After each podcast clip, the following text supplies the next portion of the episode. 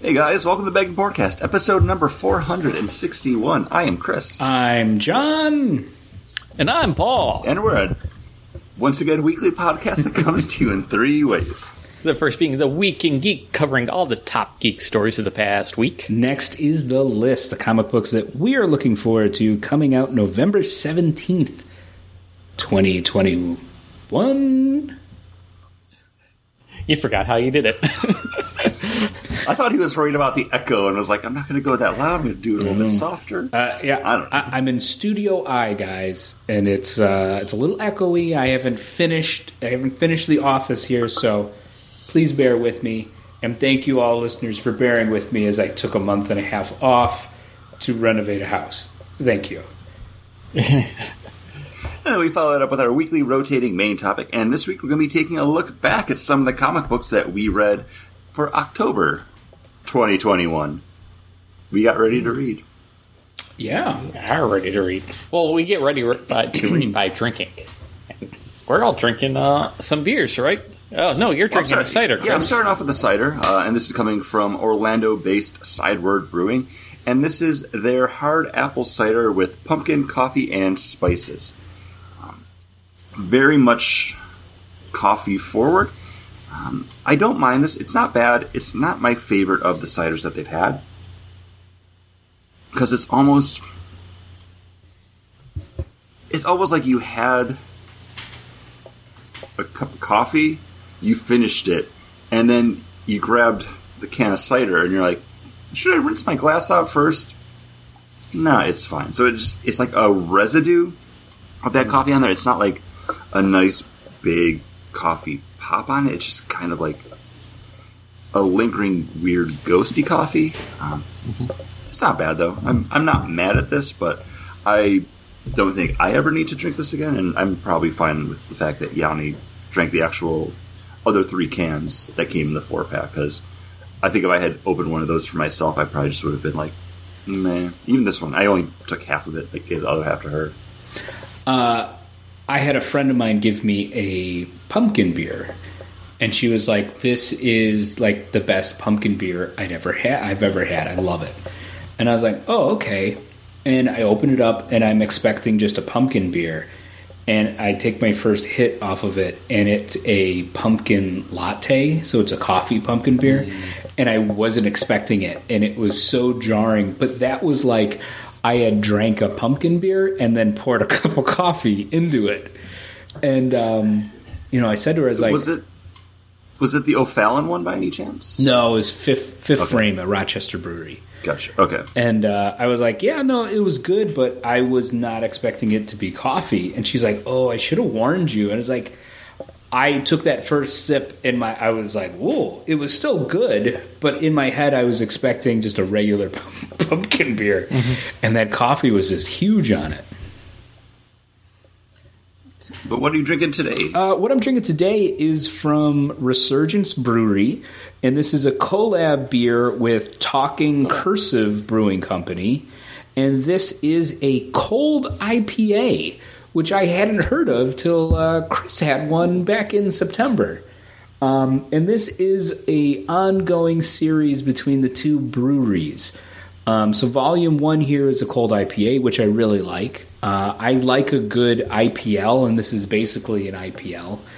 Um, their second one they did was a Belgian IPA that was pretty good, and um, their third one I don't think has come out yet, but um, but no, this is good. It's got that good amount of like juiciness to the hops, but that kind of dry your mouth out pilsnery, lagery kind of ness. Um, just a really good drinking beer, and this beer is called Stack Smash Repeat with a uh, buffalo, uh, a man with a buffalo head wearing Zubaz jumping through uh, tables as Bills fans do in uh, in Buffalo. Also, why I wore my Bills jersey today, Also, they played today against the Jets. and they won. And everyone knows how that game works out because we're recording this at like 8 o'clock. Ooh, 8.48 at night, so they won. and they won because I'm a 45-17. I'm a big sports ball Wow. fan. You you are. So so much so that Paul cheers you, and he he drank to that, but he was taking a sip, Yeah. so he couldn't say it. But I know you're a big fan of this beer that I'm drinking, John, and this is Elysian's Dark of the Moon Pumpkin Stout. You know, much like how you had a pumpkin beer that was mostly coffee, this is a pumpkin beer that's mostly cinnamon. And that's why it's my This is- favorite pumpkin beer. Yeah, it's so good. It's uh, right up front, big cinnamon flavor. It's got that, and then finishes off with the richness of the stout. It's one of the beers that I look to get uh, this time of year, every single year now. That since we've had it, It used to come out in the big bomber bottles. Now I can only find it in the big variety pack. Okay, so I was going to ask fine. if you got it in the variety pack, or if you uh, picked it up like in a different way. Like, It's none of the beers in the variety pack are bad. They're just like, oh, this is the pumpkin, their pumpkin ale. This is their imperial pumpkin ale, and this is their pumpkin ale with coffee. And it's like, and then you got Dark of the Moon, which is a standout. Everything else is just kind of fine, and it's all drinkable. It's all good, but man, I'd rather pick up a four pack or a six pack of just Dark of the Moon, Which, which they release. Which- the six pack of Night Owl. yes, right? Night Owl. Which is their- Night Owl is the only one that we got in this area, and I'm Six pack. Pretty sure the only reason is because uh, Wegmans picked it to be in their like menu magazine for like their beer of the season, and that's the only reason it came into our area. they chose poorly out of the, out of the variety pack. This is the one you want to get. Oh, absolutely. Um, granted, the second time I picked this up, you know, when it was in the big bomber, it was because the store actually just put out their last year's bombers again, and that was very depressing. So don't buy it old because if you buy it old, it will uh, it's not all that as cinnamon will disappear. it's not as good. I drank a year old one on um, when I was pouring beer out the other day. Uh, I had a year old one, and it's the cinnamon held up, but I kept it cold. I kept it in my refrigerator for the year. Um, the other pumpkin beers, the coffee one held up. The other two, not as much. But uh, yeah, it's a good one. Uh, yeah, so if you're at the store, pay attention to the uh, experience by date on it. It is really good. It's enjoyable. It's a good thing to drink while watching Dune because the spice melange ta- uh, smells like cinnamon. And that movie came out, and we can talk about uh, other movie news and stuff like that in the Week in Geek, guys, because that's how you do a segue. Boom. that is how you do a segue, and also the way we do a segue is to make sure we mention that we did a segue. So you checked both boxes on that one, bud. You, you know why? Because sometimes my segues are so smooth, you guys think I just want to talk about Dune, and I don't. I want to actually talk about the news that happened because uh, we had Disney, Disney Plus Day. But wait, wait. What part of the garden are we in, Paul? What part of that bullshit garden? Oh, this would this, this would be the uh, the the trailer trellises. Ah, I, I'm pretty sure the trailer has another part. It's like the it's like the cabbage trailer. Yeah, No, that that's the casting patch. Captain Patch. Uh, I'm pretty sure we had trailers in this garden before, and it wasn't the trellises. Well, this is this is early trailers. Oh. So I think we got to get it on the trellises to let it grow. It's not an old growth trailer where we can actually pick it from the trailer trees, you know, and actually eat the delicious fruits. This we're getting like announcements and trailers so, off of Twitter, which was weird. Um, anybody Yeah. else think that was weird? Um, since they were, it, it was Disney Plus Day. It was celebrating the second anniversary of Disney's streaming service. They did put out a bunch of stuff on the actual streaming platform. Uh, a bunch of new releases, a bunch of old properties that were being made available for the first time. So it was kind of fun that way. But yeah, I was expecting there to be a little bit more like support behind it, almost kind of like what we got with DC fandom for the past couple of years. Um, Yeah. I think that's kind of like setting the the standard for how you do, you know, that convention from home type feeling, and I think that's what Disney wanted Plus Day to be, but it's just not. Um, because when I woke up in the morning, I went on to Facebook for just like my normal, my normal like morning like scrolling, and I just saw a bunch of the stuff that they had announced or confirmed or showed us new title cards for because a lot of the stuff is things that we had already heard about. And now it's just like, uh, uh, Secret Invasion. Look at this fancy title. Mm-hmm. Here's a shot of Nick Fury in it. Not anything too earth shattering coming out of this, which is kind of sad. But you know, stuff like Jungle Cruise and Shang Chi is now available for streaming, which cool. But that doesn't make the day worth celebrating. And as Paul It's pointed also out those in previous episodes, it was like a month late for both, like two months late for Jungle Cruise and a month late for Shang Chi. Shang-Chi, so they held them back for Disney Plus Day. We got Olaf Presents. Which those are a lot of fun. I mean, they're short little. Yeah. They're 11 clips, minutes but- long if you watch them all together, but they're 3 minutes long if you watch them individually because the credits So are twice as long as. we we watched them all individually, and then like there's five of them, and then the sixth one is actually just the compilation of all of them. And it's like, oh, if I had known that was available, I would have just put that one on instead of just watching them all separately. That should be the first one on the list, and then let me like pick and choose which ones I want to see separately. Uh, see, I, I just only watched the Tangled one. And I didn't go back to watch any of Uh, the other ones because I'm like, oh, I get what this is. The Lion It's King one's not a lot really of for fun. me. I, I highly recommend that one. That was my favorite. Something else that they did announce, though, is the return of the X Men animated series that you know and love from the 90s with X Men 97.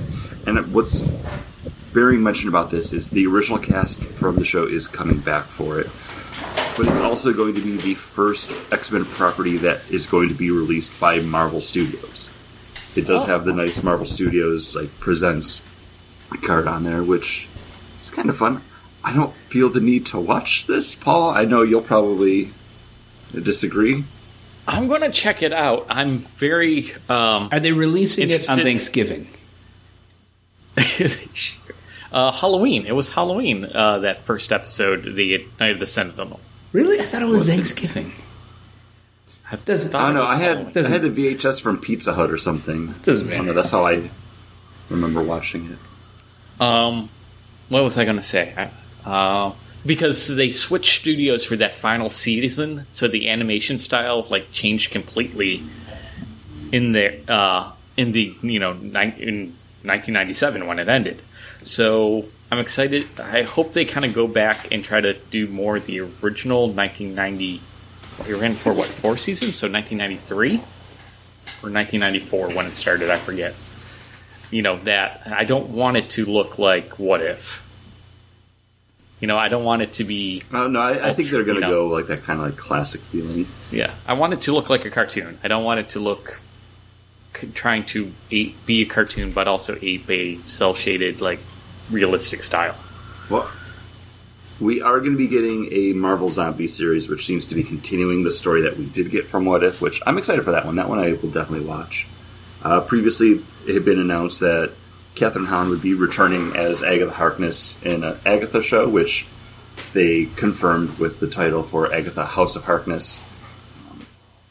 We also got announcement of a Spider-Man cartoon, freshman year, uh, an I Am Groot cartoon, and then just more words like, yes, we're still doing something like Ironheart and Secret Invasion, like you said. Uh, Miss Marvel. Miss Marvel, Uh, but what's exciting about those, though, is they actually did finally get to show off footage from them. Ah.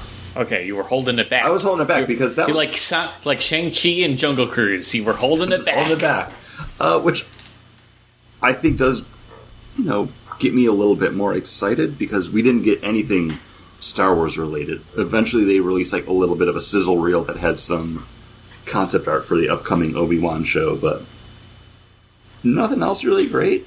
Uh, Moon Knight footage. Start out there because that's probably the one I'm most excited for. Uh, looks amazing. Yeah, and he looks crazy.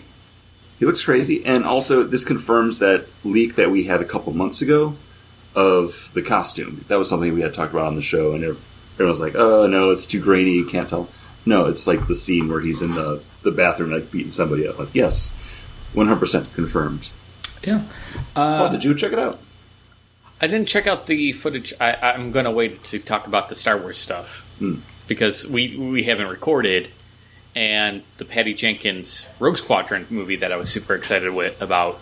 You know, during like I think the you know some call, they actually said it has now it is now off the schedule. They were planning on starting filming. Apparently, there's scheduling conflicts or something's happening, and it's no longer on the schedule to be recorded. You know, to actually go into production. I think WB pushed up Wonder Woman because they've Yeah, been 'cause- talking a lot about what they're planning on with Wonder Woman, with Lynda Carter and stuff like that. So it felt like they're like, well, we don't want we don't want her to work for the opposite company. Let's get her in to do Wonder Woman. So I feel that's definitely part of it, Wonder and Woman then 3. also with everything being pushed back by Disney and Marvel, that might be part of it too. Where just like the facilities that they use for uh, filming, like the studios that they have in Atlanta, it's probably all being used, and there's a back catalog of stuff that they're trying to fit in now. So they might just have a little bit more like lead time than they need. And they're like, oh, we can we can push Yeah. this back. But also the other series that I was really looking forward to, I don't, I didn't get a sizzle reel, reel for it. There's no, nothing really about it, and that's uh, Cassian Andor, the Andor series. Like, Which I believe they finished shooting. Yeah, they wrapped filming on that. I want to say last month because I remember seeing something about it, uh, and that was one of the shows that had been announced with Disney Plus's release like two Yeah, years two ago. years it was ago. like, oh yeah, you know, continuing adventures of Cassian Andor and K2SO. And it, No, not it- yet. it- the other thing that was disappointing was I thought we were going to get an actual trailer for Obi Wan, hmm. and you just got Ewan McGregor talking about it, and then concept art, so and it was like stuff They- that he had already done in an interview like two years ago. Mm-hmm. And what's weird, what's really mind-boggling about that, and we're talking about how there's not a trailer. They released the Bo- Book of Boba Fett trailer like what two days before. Yeah, Yeah, So why not? You're holding back whole movies for a month, two months. You're not going to hold back a trailer that you're going to then put on Twitter and then have everybody's name. Will Smith, you know, uh, they tagged the wrong Will Smith on Twitter. So the guy that's tagged in there at Will Smith isn't Will Smith. So there's there's little things like that which are funny, weird. It's for whatever overall, I feel like it's more of a you know we got the earnings call coming out saying hey the streaming they you know it was it was booming like everybody was picking it up everybody was picking it up and now it's slowed down faster than they thought it was going to slow down so this all kind of seemed like the release they had the little tile you know on, on your Disney Plus of all these kind of of the uh, the different items there for Disney Plus Day. It seems more of instead of a recruitment tool to get new viewers, as like, hey, one to two years from now, we're going to have even more cool stuff. So please don't cancel. I can see Because, that. It's a like, retention why- tool. Yeah, it's more of a retention tool than it was to get new viewers. Because why wouldn't you have this on YouTube? Like when Disney Plus was coming out, we kind of laughed about it, but we had that stupid thing on in the background, and we wa- ended up watching a lot of it, of just the five second clips of everything that was coming to Disney Plus day and date. Like this set, and you have to be following Disney Plus account on Twitter to have seen these announcements if you're not already a subscriber to Disney Plus. But even on Disney Plus, to find these i- is a, a chore to watch them on Disney Plus. They're not there. Like you got to click on that Marvel thing that is everything they did in the previous year. I fucking lived it. I watched it all. Like, oh yeah, yeah. give me what's coming up. You you know, I, I, don't dick me around. And at least like, even when you did a search, like I did a search on YouTube, I got more uh, fan trailers made previous Yeah. for the Moon Knight than I did the Moon Knight. It took me for it took me to mm-hmm. scroll down to figure out. Okay, this was released today, six hours ago. Now I can watch it because I don't have Twitter. You know, like On that mm-hmm. on that note too, I when I was looking for it too, I found more fan reactions and like breakdowns than I did the mm-hmm. actual like footage sizzle reel like teasers. Yeah, and the Miss like the the the Miss Marvel one, I I really liked. Like I love that she's running around in the Captain Marvel costume and stuff. Like but it took me forever to find it. I actually had to watch it in somebody's reaction clips because I couldn't find it. Like, Mm-hmm. it just everything about it was not. It didn't seem like. It seemed like they half-assed it. They announced it months ago, and then they. It was like two days before, and they had to uh, cram and be They like, put all they put all that effort into making the stickers that Paul got when he went to Target. Yep. they had that available but because there's a Disney store inside of Targets now, so they had those. Yeah. But it just seemed like everything seemed like a bit of a letdown. And even like we're supposed to be getting the second trailer, you know, quote unquote, the second trailer for the the new Spider-Man movie. Well, why wasn't that part of Disney Plus Day? Why am I waiting a week later for them to release that? And I know it's tagged with Sony or whatever, but Yeah. Mm-hmm. And that, that's why you just and it's not going to be Spider-Man. on. And Spider Man's not going to be on Disney Plus, right? Like, Yeah. still. So, so I can get that, but yeah, no, I, I felt like for the hey, we're going to do a Disney Plus day, and we're holding back, and all this stuff is going to be released on Disney Plus day, and then I was surprised that they were even doing like announcements of all that. That was surprising, but how they did it just seemed poor. yeah, I think you're exactly right. Yeah, half-assed. It was like, and Chris, I think you you are c- completely correct when you let it in. Like, hey, DC fandom Yeah. is is a little silly and a little ridiculous, but for the fans that it's talking to, it's pretty good. You know? Yeah, it's not just like a, oh here's here's a trailer. It's you know getting the people behind the trailer, the filmmakers, the cast, the crew, like showing them being excited for it, like sharing it with you. It it makes it more personal. And It's not just uh, Nick, or not Nick, uh, John Mulaney and Adam Samberg saying, "Hey, yeah, we worked on this thing for 50 seconds, and then, oh, it's Rescue Rangers, but it's not a reboot; it's a comeback." it is. I, I don't know, I'm excited for that one. But again, that's something that they had announced. Me like, talking about it was longer than that clip. And again, that's something that they had already announced that they were going to be doing, and there's still no more information or footage or anything from it. Except now we have like a cute little like one sheet poster that they put up online that looks like someone holding like a tiny little like script for it. Like, okay, cute, but that's I'm already excited for it. And the Like, Chip and Dale doesn't do anything else. cartoon, the Chip and Dale cartoon that's on Disney Plus now is really good.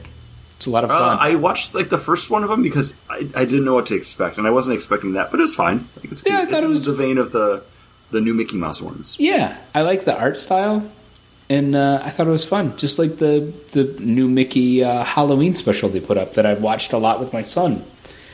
It, it's fun. I mean, there's.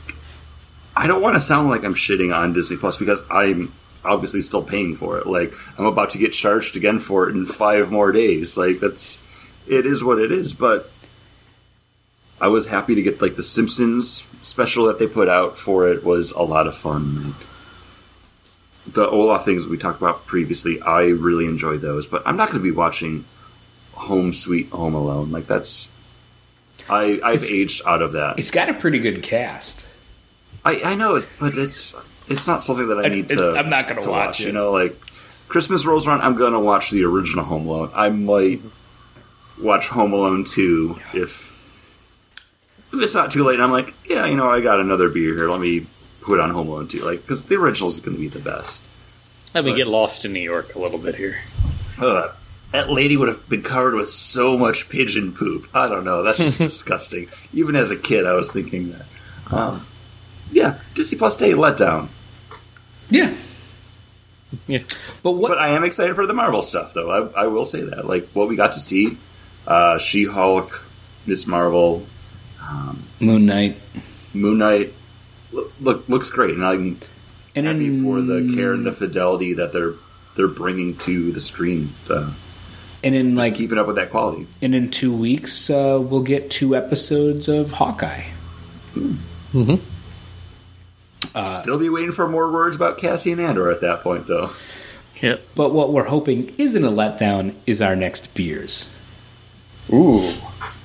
Yeah, I'm, I'm ready to go. Paul's just opening his, but I'm halfway through. But Chris, do yours because Paul and I have the same beer.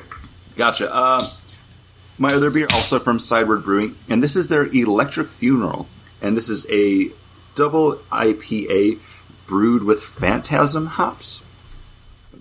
Don't know what those are, but that's what it's called out. Um, this is delightful. It's got that nice amount of like fruity hoppiness that kind of just like keeps keeps you going back for more.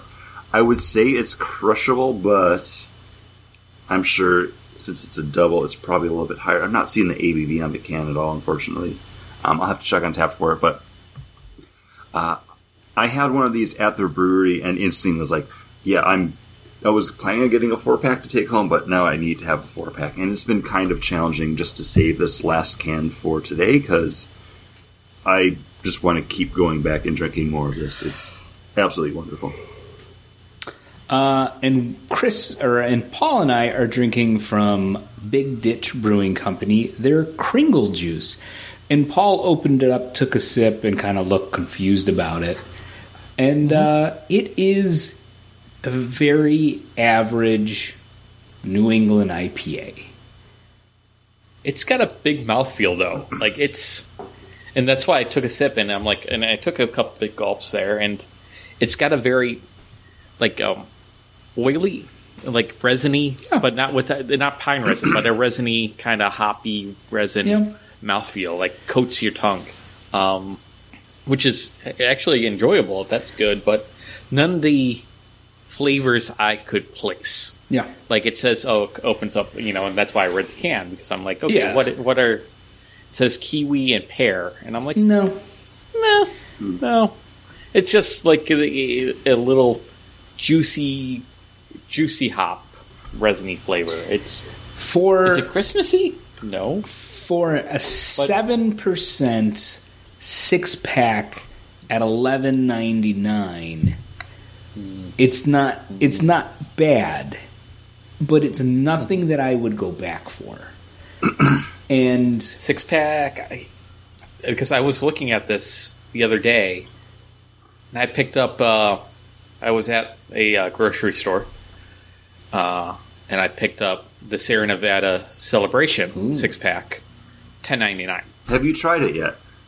Yeah, finish the six pack. Okay, I was going to Uh, say took thoughts it out on to- it because I hadn't had it until we actually had it for the uh, movie fix last year. the movie fix because I had been like, Super oh, easy. too too harsh, too harsh. Like, no, it's So- we loved it last so year. mellow. yeah, Hey, it's fantastic. Like, uh, I'll I'll buy more next- as soon as it pops up at my beer store.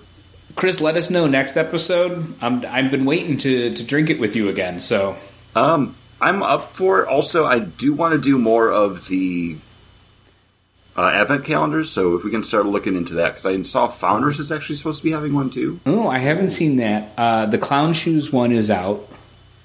Ooh, I got to pick that up. There's a, a stone one that I don't recommend because it's Okay, I saw the Stone one was available too, but I haven't checked it out the yet. stone one's like thirty dollars, and you don't get anything crazy Out of it. the order. Yeah, they have like ruination, and there's sublime, which is like their um, black IPA. But those are the only two out of that that aren't normally in their variety pack. And I think ruination they put in that, but it's ten dollars more than their normal variety pack. Is the Clown Shoes one basically the same as the No, one from last year? it's year? different Okay. beers. Um, it's different variations. So you get like Space Cake, but then you also get like Space Cake Galaxy. It looks like there's like f- six to eight different um, Christmas beers in it, but they're different Christmas beers than what we had last year. Okay, because the one I'm looking at on online looks like it's the same picture from last year because it's starting off with the outer one, which I forget what it was. No, this one's And- it's a different pack. It's a different package. So this one looks like a Christmas, and then the beers listed on it are um, like written on a piece of paper on a notepad. Where last year they were all just the circle tabs. yeah. This one's like uh, written out like a like on a notepad. Ooh, um, I'll send this to you guys, but just to mention it on the show, if anyone else wants to kind of check it out and drink along with us, there is an article on Thrillist.com that has everything you need to know about beer advent calendars uh, for this year, and it has One's listed from Brewdog, uh, Southern Tier, Lagunitas, Bells, Oskar Blues. So Uh, and uh, something Oskar Blues would be fun. Uh, something to talk about is uh, we forgot to mention it maybe in the news was uh, Bell's Brewery selling out to Lion slash Kiri uh, Ichiban um, conglomerate, uh, following suit with um, uh, New Belgium Brewery. Um, Larry Bell um, sold the brewery for a really good amount of money. Um, seemed like he had a nice package for his employees as well in that. Okay. Um, but it just seems interesting that he was like, "Ah, "I'm looking to, I'm going to retire. I'll just sell it and make a make a ton of money," and not like, "Oh, I'm retiring. All these people that worked hard underneath me, sell it to them," or you know, like it just seemed for somebody who has like independent owned like craft brewery like as his label it just seemed really interesting that he was just like "Dude, i'm selling and it's just that i'm gonna make millions of dollars i'm gonna i'm gonna i'm gonna take it and go Is it still a stigma for people? Eh, John, when people come into your beer store, do they go, "Oh, can't," you know? Because when Goose Island sold, like people were like, "Oh, Goose Island, it's Budweiser now," blah blah blah. But everybody's still lined up. You know, Yeah, still get- Black Friday. people still line up for black gonna be lined friday uh, i've had that So- when um, a couple years ago um, blue point put out their um, their hazy IPA, hazy bastard, I think it was called, and it was a good beer. It was a good beer for a good price. And I had a couple people that I was like, "Oh, this is actually really good," and they're like, uh, "Blue Point, they sold out to uh, AB," and I was like, "I, I sold you Goose Island." They sold. They were the first brewery to sell out, and they kind of looked Yeah. at me like, "Well, you got me there." And I had one guy that came back and was like, "I've bought it three times. It's a great beer." Like, no, it's great for the price point for a filler beer. It's great.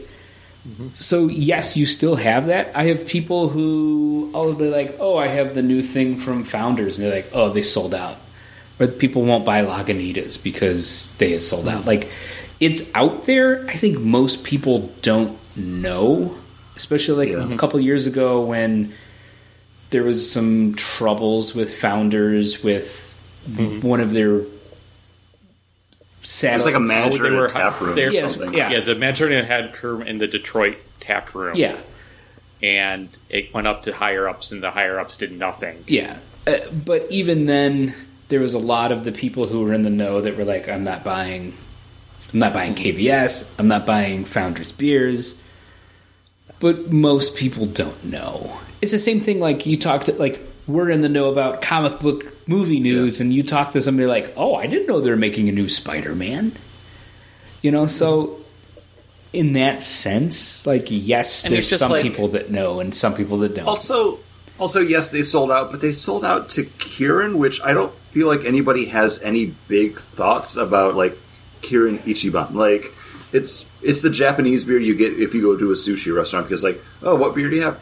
Oh, I'll get a Kirin. Like I'll go to Epcot and like if I'm doing like drinking around the world and like, yeah, I'll, I'll get a Kirin or like an Asahi. Like I don't love them, but you know, just it's there. And I will say, I'm going to be having a beer from Bell's after I finish up my electric funeral.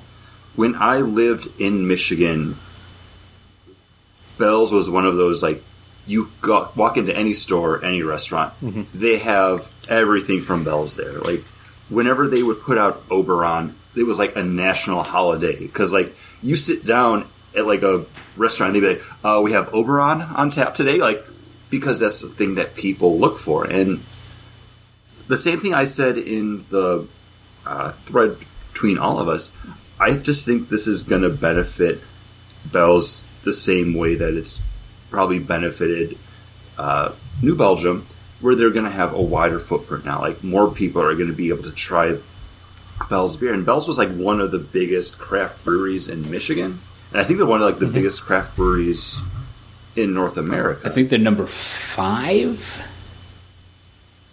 So making great could- beer, making it available for more people. That's just kind of one of those, remember like- this. Remember this. This would be a great quiz where we would have to write down what we think are the top, the biggest ones, and see how far we're off, or do a higher or lower, Yeah. Could. bigger or smaller. Yeah. with that. I think I But ma- make didn't it- I do making yourself something like. available I think I felt. I feel more like I did something like that before. But anyway. Maybe we. Oh, it was when they o- when breweries opened. I think it was when I did higher or Okay. lower. I'm sorry, Chris. No, that's okay. It's done now. Bye. That's the show, everybody. Uh, hey, we haven't done this in a month and a half. We uh, we talk over each other. Uh, yeah, I Well, that would be fun. But getting back to Kringle juice, it's it's it's average. I don't feel like I would need to buy it again. I was happy to give you two of them. yeah. Um, No, I wouldn't buy it. Uh, You know, now that I've had one and I have another one, and the other one's like going to be that thing that stays there. And it's like, oh, I should drink that soon. And if I have anything else, I'll drink it first. Yeah. And then I'll be like, oh, I'll drink it that now because otherwise. Oh, I did want to mention one thing. Uh, super friend of the show, part of the show, producer Scott. He, he drinks nothing but local. It has to be a New York State beer, otherwise he's not going to buy it. But he does does brew his own as well. So, you know, if he's going to spend money on beer that he didn't brew, like I can understand that because um, I brought the Sierra Nevada celebration out to disc golf. He brought uh, Stoneyard, their chocolate stout. chocolate cake. Yeah, the chocolate cake stout, which was nice. But everybody agreed that the celebration ale was a better choice for that day than the stout. Hey, you had some beautiful days to do that. It was re- we had some Yeah, great yeah, I weather. Yeah, I did it yesterday. Oh, not as great. Not as great. Uh, Not as great. But you know, the celebration worked out. Well, you know, it's a nice IPA that's still, you know, a little bit heartier, but light and refreshing. So it worked out nice. Um, I took it nowhere. I took it down a death side uh, spiral. I am great at that, guys. I am great at killing a conversation. Where are we? We, Uh, we, we're gonna- news, we did our beer. we're gonna do our books. Our books that are coming out November seventeenth, twenty twenty one. And uh, I'm looking for a book that we reviewed um, probably four months ago because number four is coming out, and this is Kang. Um, so I'm trying to pull up the book. Where is it under? Shoot. Screenshots. There it is. Now I got it. Uh, this is written by Jackson Lanzing and Collin Kelly. Art by Col- uh, Carlos Magnita, Magno. And uh, this is just the continuation of uh, Kang. I've read um, one and two. Number three is sitting in my. It's sitting in my account to read. I haven't gotten around to reading it, but I've been enjoying. I've really been enjoying the series a lot more than I thought I was going to. I thought this was just kind of cash grab from Marvel, but after reading that first one and reading the second one, I, I really, really enjoyed it, and uh, I'm looking forward to continuing on this series. Might be one of my favorite series of the year, guys, because we're getting to that. Mhm. Only uh, six weeks away for us to do that. Look back on the year. No, I have to start putting my list together. But Paul, uh, talking about other lists right now because these are the comics we're looking forward to. What about you? I'm looking forward to Justice League number 69, uh, written by Brian Michael Bendis. Artist is Sayam Yung and Sumit uh, Kumar. Uh, but this is what we've been waiting for. This is setting up Checkmate versus the Justice League. Uh, you know, Brian Michael Bendis was writing both these books, and here we are. We're finally getting to the point where Checkmate and Justice League are going to cross over. So excited to see what's happening. Super super spies versus super guys. Wow. That's the tagline. Oh, I thought you made that No, up. I didn't make that up. No. Uh, But Chris, My book does not have a tagline on the cover, but this is a new oh, book. this, it wasn't on the cover; it was in the solicitation. I'm sorry. Uh, this also does not have one solicitation. Uh, but this is coming out from DC Comics, and this is a six issue miniseries called Robins. Um, six parts, written by Tim Seeley, art by Baldemar Rivas. Uh, it's basically all of Robins coming together and having a big discussion. Uh, was becoming Batman's sidekick the best choice that they could have made? Um, I really like the Robins. I love the Bat Family as a group of characters. I love seeing everybody together. Uh, and this seems to be the book that I'm most looking forward to. We also have a Batgirls book that's going to be coming out. I I don't know if it's this month or if it's going to be next month, uh, but that's another one that I'm going to be looking forward to. Uh, focusing more on Babs, Stephanie, and uh, Cassandra. Even though Stephanie's going to be in Robin's too, because canonically, like they are counting her in on that again. Even though Batman didn't, you know, because Set up a memorial for because her, it was a- but that's because she didn't actually she die. didn't actually die. Hence why there lie. wasn't a memorial. Yeah, But the tagline should be Chris: "Robins of a feather locked together." uh, I'm looking for something. I got nothing. Right? Like But yeah, that's that's the book I'm looking forward to, though. So we'll be reading that one definitely when it comes to uh, look back time. But man, you know what I'm looking forward to? what are you looking forward to? A dramatic reading? That's right. And now, dramatic. You're reading it. You're fine. No, it's for John. Oh, it's for John. Yeah, that's what I was like. Hold on. Oh, okay. You know, it's been a month and a half. What happened? But Paul screwed it up. and now a dramatic reading. Oh no! I just got Imagine sat more down. text. from Star Wars: The High Republic, Trial of Shadows, Issue One, Page Nine, Panel One.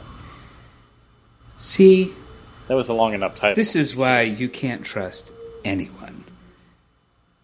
Vada Banks, Midnight Den, level thirteen forty-seven. Coruscant.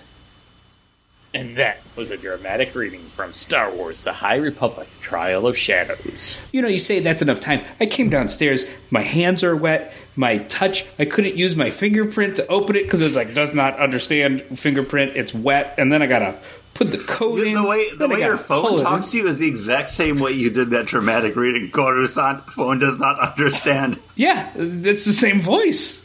That's computer's uh, voice. It's if you you want to see that panel, uh, it's going to be on our Instagram. So check that out if you want to see everything else that we're doing for our show notes for that. Uh, I've not paid any attention to that Instagram since we have not been recording since uh, Paul and I did that not episode. So man, I don't even remember how to access that.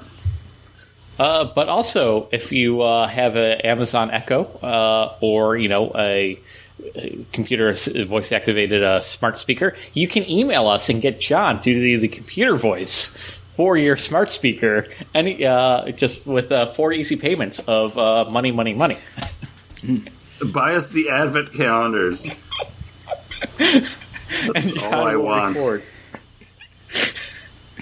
He uh, rec- will become your your uh, computer voice. So there you go. Do we do our next beer now, or are we going to do that in the middle of all these books? In the I, middle d- of the I, podcast. I, I, yeah, I'm still drinking my Oh, uh, electric. how am I? You're- How am I ahead of Chris? He's the he's the the powerhouse of I this. still have group. my I still have some of my first beer. You guys are fast. Chris, you picked up this book that John just read from. Uh, I did, and that's going to head us into our main topic, which is, like we said up at the front of the show, our October 2021 look back. So we got a bunch of comic books we're going to be talking about for this past month, uh, including Catwoman, Lonely City number one, Are You Afraid of Darkseid number one. We have Demons number one, Clear number one, Night of the Ghoul number one, Star Wars Tales from Vader's Castle number one, and Star Wars The High Republic Trail of Shadows number one, which was my addition to this list that John so lovingly just brought to life. Um, Paul and I have been reading. Sorry. What? Just the, oh, John so lovingly brought to life. It, You it- did It it. gave me a You did it it. gave me a chuckle. Didn't make fun of your robot voice like Paul did, but okay. It gave me a I didn't make fun of it. I came up with a marketing opportunity. Uh, I'm pretty sure you were like, "Oh, that's the same voice as your phone," so you did make I- fun of it. I didn't make fun of the voice. I made fun of your lack of voices. Very different. Very different.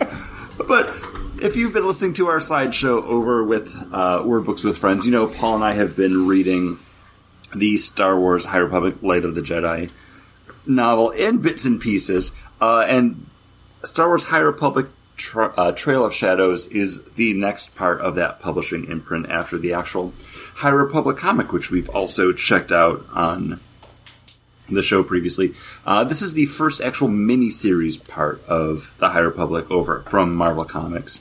Uh, Trail of Shadows, this is five issues, and this is going to be focusing on the bizarre murder of a Jedi Master, uh, a Jedi investigator, almost like a.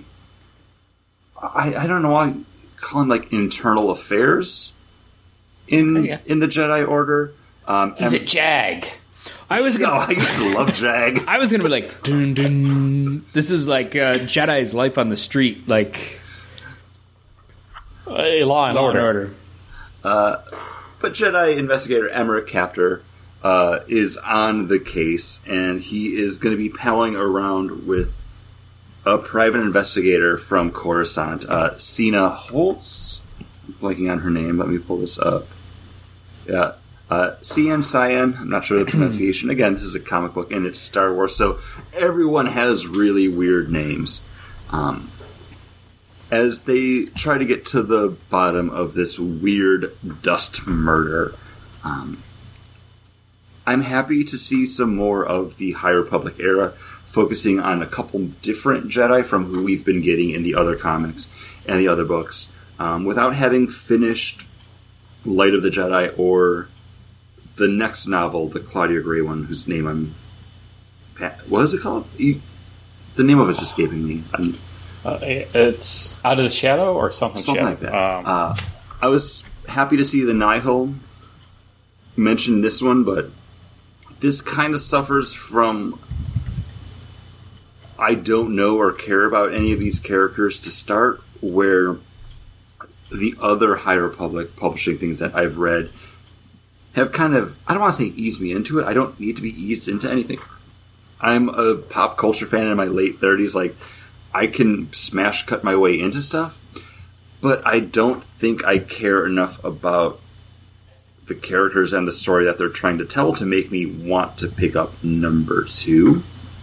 Um, I, I don't know. I want to see more of the Coruscant underbelly. I, I like how it's seedy, and we've always been told it's kind of seedy, but we've never seen it play out in anything really. But I don't. I don't think there's enough to this book to make me want to like it as much as I do the regular High Republic comic or the Charles mm-hmm. Soule novel. Like they're just. It, it was lacking like a spark. It, it it definitely was, and I think some of it too was you're introduced to this detective Jedi, and then all of a mm-hmm. sudden, when it switches to Coruscant, the voice doesn't change of who's. I, I was reading this as if he was talking about his informant that he's worked with on Coruscant. And then I'm like, oh, okay, so the voice is this blonde guy. And then all of a sudden, Uh, I'm like, that's who I thought it was at first too. But then, then- I was like, oh no, that's the girl from the cover. So Yes, it's, then it's I'm got to like, be her. oh, it's her. So I was like, well, that was confusing. And then the two stories, you're following two different characters who are then going to have a moment where they connect. But like you said, Chris, like I don't care about either one of these people. And I haven't read the novels. I haven't kept up on the, the Star Wars books that you have. So I felt a little more out of the loop, but even You're, you're You- really not. but you can a good story you don't need to feel like you're out of the loop and like i like you said i didn't really care i was more interested if this detective jedi had sleazy people that he had worked with before because he's a detective who yeah sometimes you got to work with scum to to solve these crimes like that would have been more interesting if they mixed a Jedi story with more noir. It would have been really, really fun. Like how they tried to mix noir with computers in clear, like it again just didn't really work. Or how they try to mix noir in with uh, Attack of the Clones when Obi Wan goes sees Dax at the diner. You know, and he brings the little the dart. He's like, uh, Obi Wan. You know, the computers they don't know anything. You can tell by the markings. This is from Kamino. I'm a fried cook with four arms yeah. and a little Uh, little mustache. A little mustache. Alien creature that shouldn't have hair has a little mustache. It's just weird because you could tell that was all just so much like George just wanting to like self fillet himself because of uh oh my gosh, I'm blanking on the, the name of it. Um, American Graffiti is like, yeah, Oh. greasers, diners, put it in Star Wars. Uh, that really doesn't work in the Star Wars universe. Why would they have a diner? I don't know. It, it literally just looks like it's a theme diner. It's like when Marty Like goes to like Cafe 80s in Back to the Future too. And the droid, the server droid, is there, and she's like got the like weird head thing. Her head, her She's- head she's shape got the is head weird. thing, but she's also wearing really comfy Reebok shoes on her on her feet. you know, and you wouldn't want to run into her as a zombie if you were like Padme or anything. Not at all, because Paul, that's going to lead us into your book. Yeah, and this book is written uh, called Star Wars Adventures: Ghost of Vader's Castles, number one. John, number one. Uh, Dawn of the Everyone. I read number two. I thought number two was number one. I'm sorry. It's all right, man. It's all right. Uh, so this is written by Cavan Scott, who wrote the second of the Star Wars: The High Republic uh, books, and that name is The Rising Storm, not Out of the Shadows. Uh, right, The Rising Storm. Uh, and art is by Frank Francisco Francavilla, who we love in horror comic books. He wrote, uh, he did the art for the Afterlife with Archie. He's done some art that we'll be talking about coming up. So, uh, Uh, Daredevil, he came in after uh, Paolo Rivera. Pablo, yeah, and Megan uh, Levens does the actual like kind of flashback dream sequence, and this is so Francisco uh, Francavilla. He's doing like I'm guessing, which is going to be the overall narrative, like connective tissue of this kid that's come back home to his uh, ancestral home that was taken over by the Empire, and they turned it into a weird library. And now he's going through all these documents and everything, and he's found the blueprints to Vader's castle, and he's found some other weird stories. And he's been having nightmares, and he's recounting this nightmare to us, and also, I guess, his droid. He's telling the droid, Crane, Mm-hmm. I think is his name. Yeah, Kang. Um, is it Kang? No, it's, I didn't read the book. I don't know. Okay. Uh, and in this dream, he, he dreams that he's Anakin Skywalker hanging out with Padme, going to this. Uh, Uh, ha- hang out with Padme and Jar Jar of course, and and, C-3PO and R2. and they're checking out this uh, this long-standing uh, settlement for uh, part of the uh, Republic for years that has started that just no longer is calling in. And when they get there, they realize all the droids are like weirdly infected. Like C-3PO gets infected, it gets cut, and then all the wiring just kind of patches himself back together. And the wiring, what I thought was cool. Uh, best part of this is when Anakin's hand stops working and is infected. How sharp is that tray that Jar Jar throws at his arm? As the- sharp as Jar Jar's Yeah. wit. Ooh, it's a super bomb bad tray, Master. He's really good at throwing stuff. Come on. but- we saw that in the first episode. Uh, So, he's Paul- really good at getting stuff stuck on his feet and then killing robots. that's true.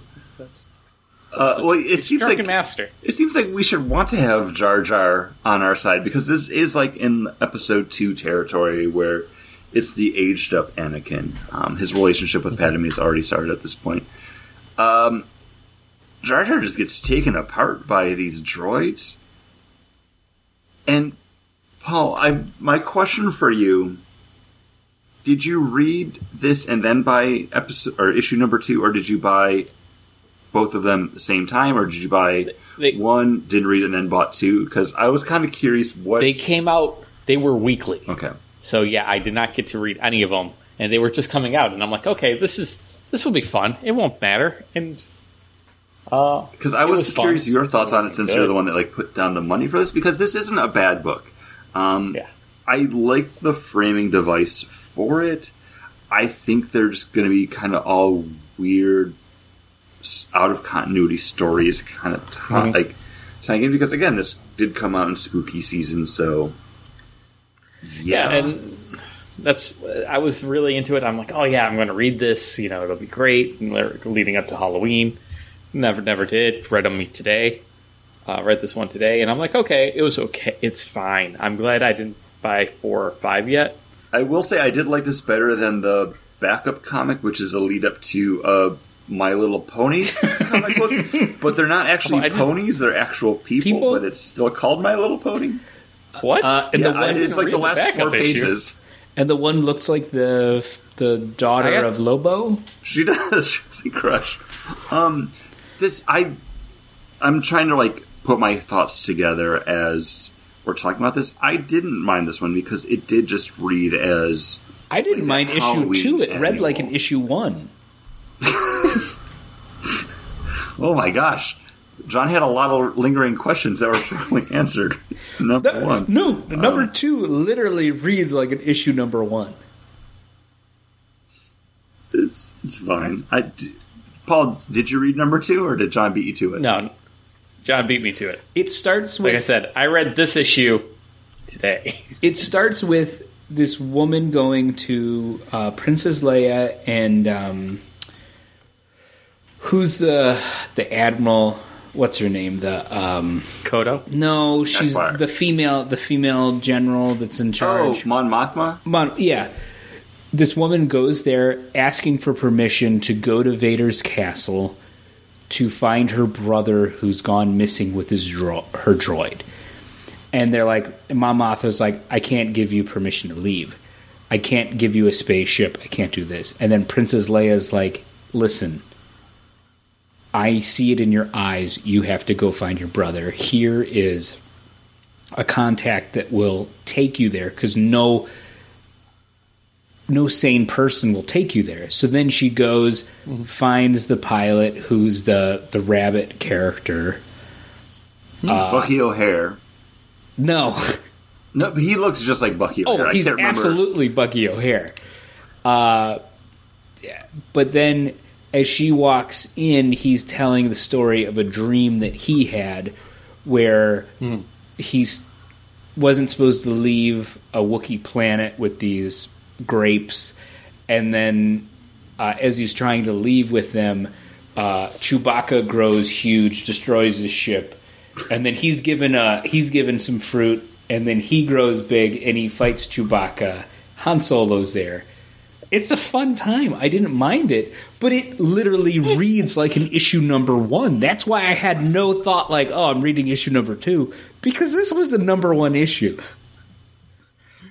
If this girl isn't in, because they even lead to the brother being kidnapped by the droid, taken to uh, Yeah. Vader's castle, and it's like, oh yeah, he'll be a good sacrifice, and it's like, okay, That that happens at the end of this issue where he gets knocked out by the droid.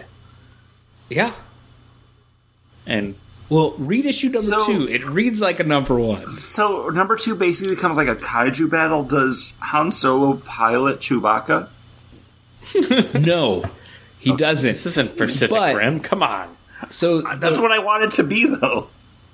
So Bucky O'Hare's ship gets destroyed by giant Chewbacca.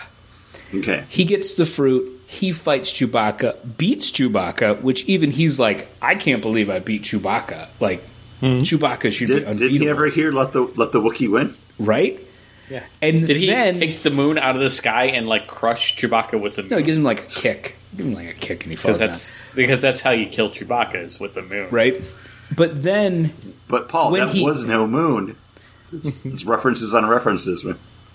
Oh man, it was a different moon. There was two moons. when he He was on the other moon. when he beats Chewbacca, Chewbacca falls back, destroys the Millennium Falcon. And then Han Solo is really pissed about that. So then he eats the fruit that makes him into a like a kaiju and he starts chasing the rabbit around and that's why it's a bad dream. But Bad dates. yeah. But it had like some fun things like when Han Solo shows up, the rabbit's like that was all fun things. I don't understand. You're now going to start listening to the fun things. But, things. like- Because for me, So like All when that was fun. Solo walks up, he's like, "Oh yeah, anyone with hair like as good as that, I can't trust him," or something, something like that. Like it, it's a fun, it's a fun I mean- number one. All that being said, of the two books we've talked about, I'm more likely to read Vader's Castle number two.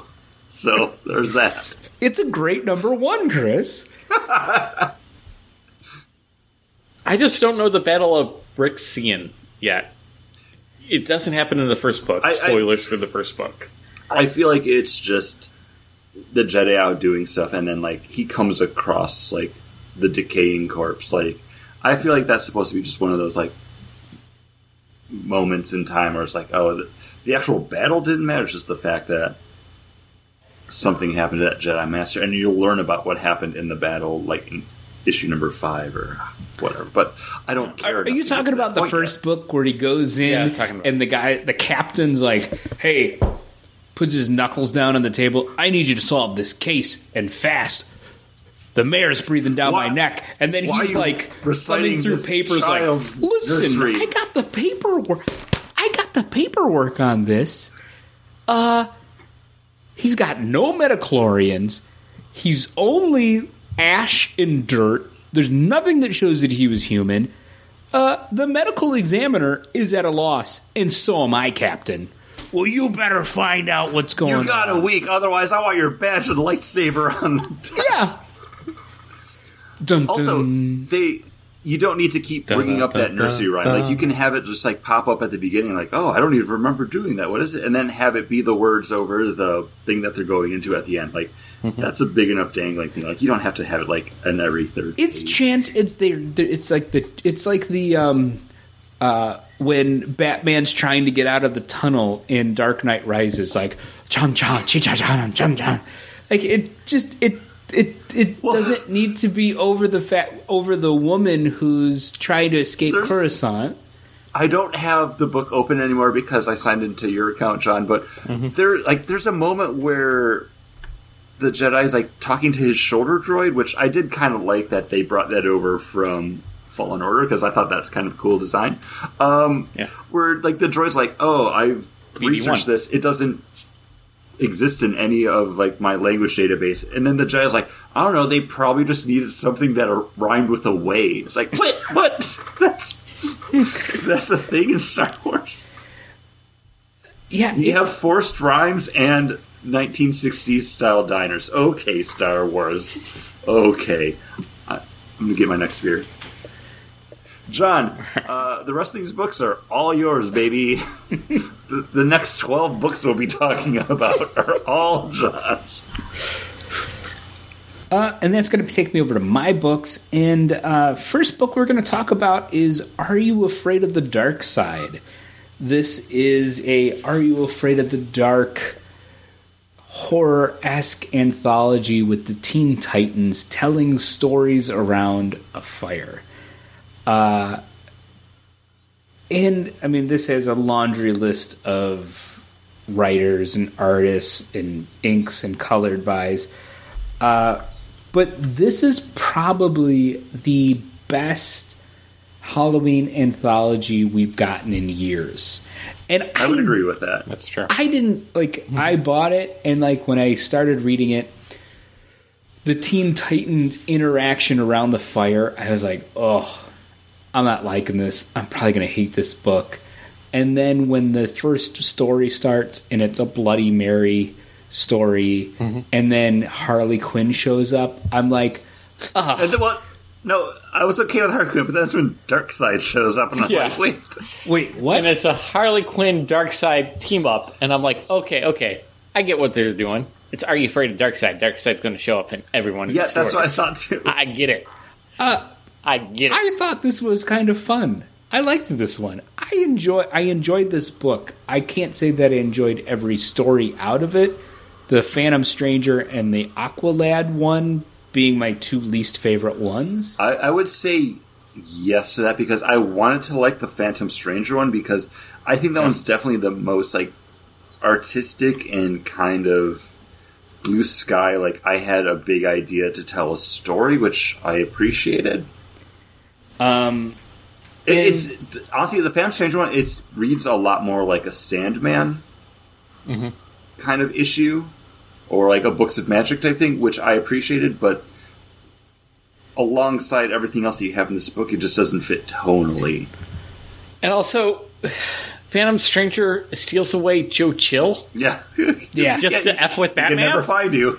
and and it was for what it was doing story wise was a lot wordier than it had to be. Yeah, Um, and this kid that's telling the story around the campfire has solved the case of Joe, where Joe Chill went. yeah. Yet Batman hasn't. Uh, also, does he even know who And Joe also- Chill is? Also coming out of Also, it, he's like, "Where's Darkseid in this story?" also coming up, he's like, no, guys, I, I told a story that would make you afraid of stairs now. like, I think there's bigger things to deal with than Uh, stairs. And then they have a Robin one with the Mad Hatter, and then a ghost truck. Uh, the one I, I kept expecting it to be it was driven by Large Marge. right? uh, the one I thought was actually one of the best stories out of this was the Green Lantern John Stewart one. yeah, yeah, that was. Th- I, I, I, you could, I could The read Fortress, that in a Green Lantern anthology. Like I really enjoyed it. I thought it was a good book. Oh, Chris is going to tell me why it's not. So no, I I I'd like that one, but coming out of this, I had like a side thought where I'm like, well, how many of these stories were stuff that they had done for other anthology books? Because we did just have like everybody's 80th anniversary with Batman, Superman, Wonder Woman. Like Green Lantern had like a big anniversary. Like they just had their um, what should I call it, like annual issue come out.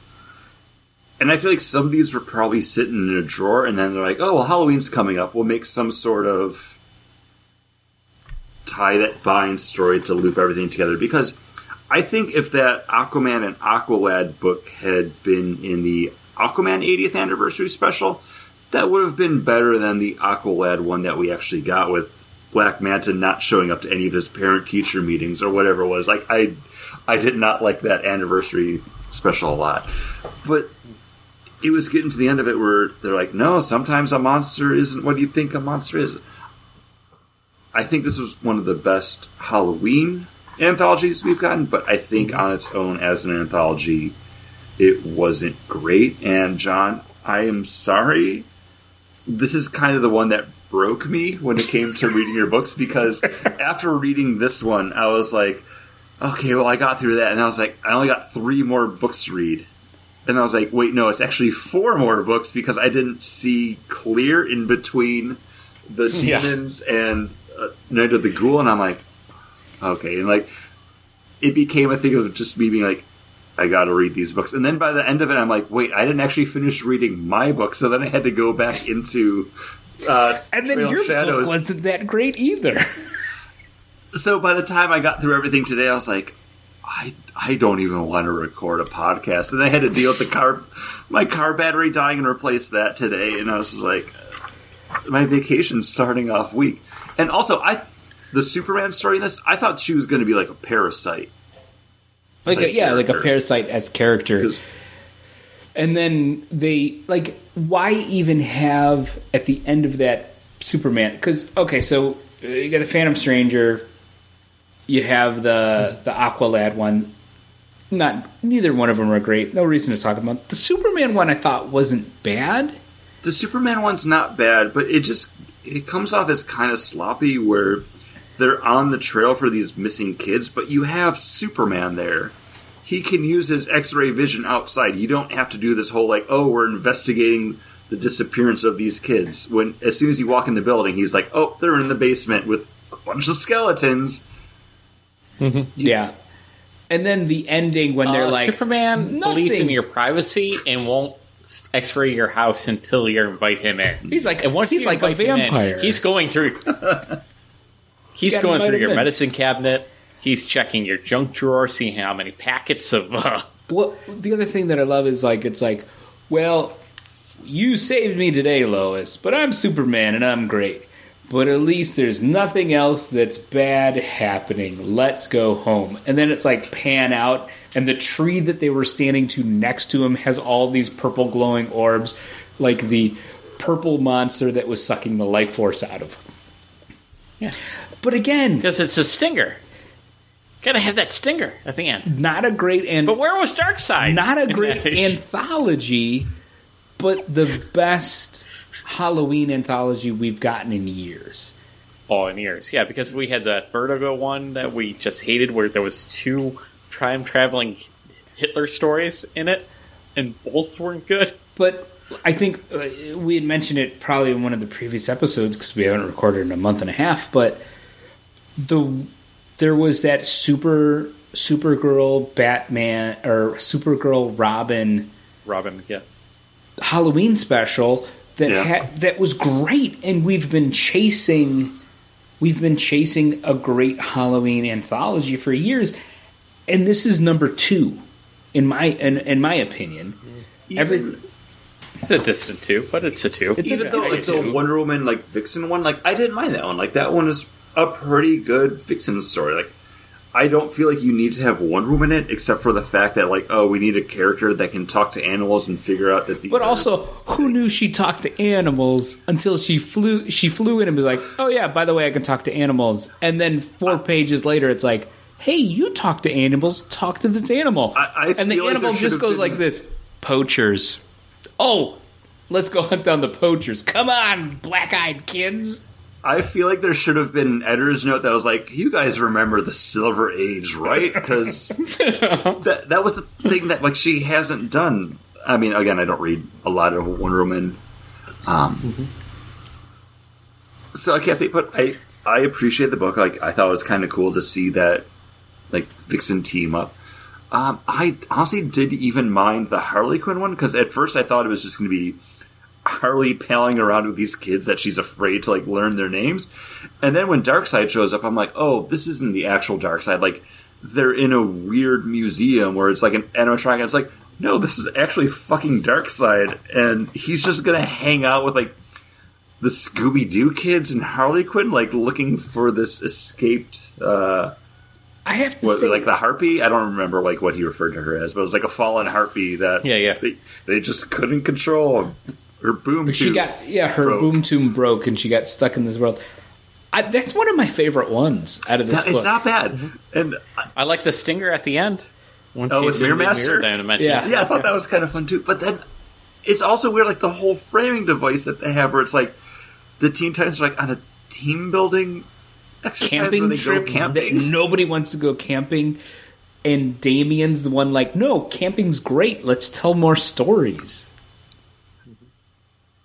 is bizarre. I, I I don't know, but again, not my least favorite book of this month. So I guess that that's something. Yeah, John. Let's get into more of your. let's books. get into more of my books uh, I thought it was an interesting thing that Scott Snyder did three original books with Comixology with three pretty big name artists that they colla- he collaborated with uh, Franco Francavilla.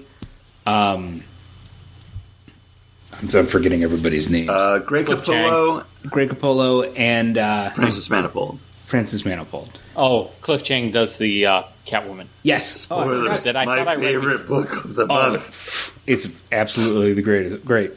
I felt like I read it before, and it was read by it was written by Tom King. But she goes and visits the Joker that was living in a retirement home, This, this is and I'm like, Oh, what is we'll, happening We'll, we'll talk about all of this. Uh, I'm going to start with my my favorite of the Scott Snyder books, the one that I'd actually probably buy issue two of, which is Night of the Ghoul. Okay, yeah. Uh, this is the Franco Francavilla art, and this is the story of a father and son, and the father uh, is kind of a film noir kind of critic who's tracked down this movie writer and director who made this movie in the 50s which would be the, considered the greatest horror movie, except he destroyed the film and he's found bits and pieces to piece together. Found this director, was trying to interview him when uh, it's actually some other kind of dark secret that he's been trapped and put away. But it's inter. This story is interspliced with what the movie is of these World War II soldiers going into this town where there's this ghoul that has this other ghoul esque vampire. All the other things are based off of this thing. I thought this was the best, the best of the Scott Snyder books that we read, mm-hmm. and I think some of it is Francavilla's art because it just captures that tone of a horror movie because Francavilla loves horror and horror movies. Everything fits with this book, and I, I, I actually really like this one. Paul? Uh, yeah, it's the framing device is kind of, or uh, the movie within the story is kind of interesting because you know at certain points I'm like, oh, it's a comic book.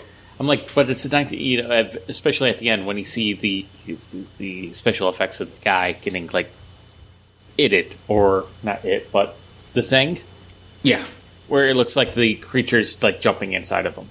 Uh, I'm like, ooh, that's probably better effects than what was available back then. Or maybe this is actually like found fo- found Yeah. footage before found footage. And that's why it's, That's what I was- I thought the same thing because like he's only seen half that movie, so I figured that's like what was happening. He was like, "Oh no, like we can't show this movie because this actually happened." yeah, either it actually happened or you know because they do mention that there's two secret cabals that are working against each other. One works for the ghoul, and one works to keep it secret. you know, contained. Yeah, and contained. Um, and the ghoul, like, it, when it comes out, it like manifests and then it spreads disease. And if it spreads disease one way, it, you know, that becomes people become vampires. If it spreads spreads the other ways, they become zombies. And I'm like, okay, okay, cool, cool. Well, I think they're like- all the ghoul. The myth around around the ghoul is what's like spread. So it's a ghoul. Well, they say it's a plague. It, it, it, like releases a plague. it releases a And the plague, but like oh, the ghoul sucks blood, and that's where like the mythos of the vampire comes from. It's all the ghoul. It's all the ghoul.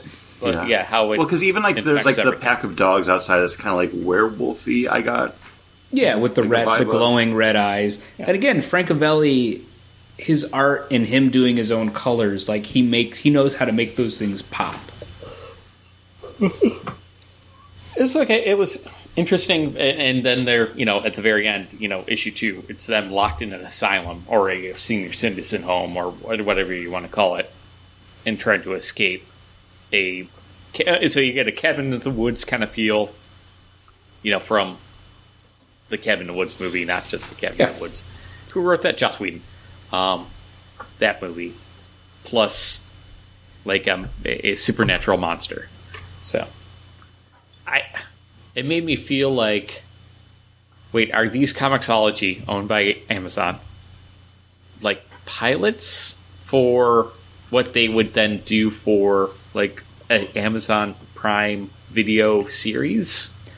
Um, I feel like, Like, it was this- more a case of maybe they went to Scott Snyder to be like, okay, hey, we're gonna let you kind of do what you want, pick who you want to work with. Mhm. Uh, Halloween's coming up, like do some some like kind of like horror stuff, or maybe it just kind of happenstance like worked out that way. I think it's just they went to Scott Snyder and said, "We want you to do some series," and he's like, "I got these three ideas I've been pitching at DC, and they've said no forever, and I have some friends in the biz who will do the art." If I get enough pay, yeah, Uh, because if I can pay them. Scott Snyder is a horror fan. His Batman series definitely has some horror Yeah. elements to it. Even after that, like he did Wytches, Wytches. with Jock. Yeah. So I, he he has and even um, what is it? Severed or Teeth. He did that other horror book. He's done he's done a couple horror esque esque books. Um, so you have this one. I, I enjoyed this book. Out of the three books, I would pick up issue two of this. I enjoyed this one. Um, this one I didn't mind, but this is where I started going through everything. I was like, these books don't seem to end. Um, and it, it might have just been the order that I was reading everything in because I do like the art in this one a lot, but the story really didn't capture me. And this one and Clear, I just kind of found myself like breezing through. I was just like looking like and trying to absorb um, because after all that, I then had to read Paul's book and then finish my book because I had been reading Trail of the Jedi, uh, Trail Shadow, sorry, Mm-hmm. in bed one night, and I got like super tired. I was like, I'm just going to go to sleep, and then I thought I had finished it, and then it wasn't until today that I was like. What even happened in that book? And then I went back into it, and I was like, "Oh, I only read eight pages." So then I had to like go back into it again. Oh, you had a dream that you were in Vader's castle and you finished the, reading the book, And Chewbacca Only to was discover. kaiju. Um, only to discover that you didn't actually finish it, and you had to read all these books with John. No. Da da da! Horror No. movie. Hey, Um, you, you're the one that bought all these all those Vader books. Yeah, they're fun It's- and light. Really easy. It's to read. enough to make you want to take a drink, though. Yeah. And uh, Paul, I'm drinking a variation of your beer, but what are you drinking? I'm drinking also from Big Ditch. I had a Big Ditch before. Now I'm having another. This is their cinnamon apple amber ale.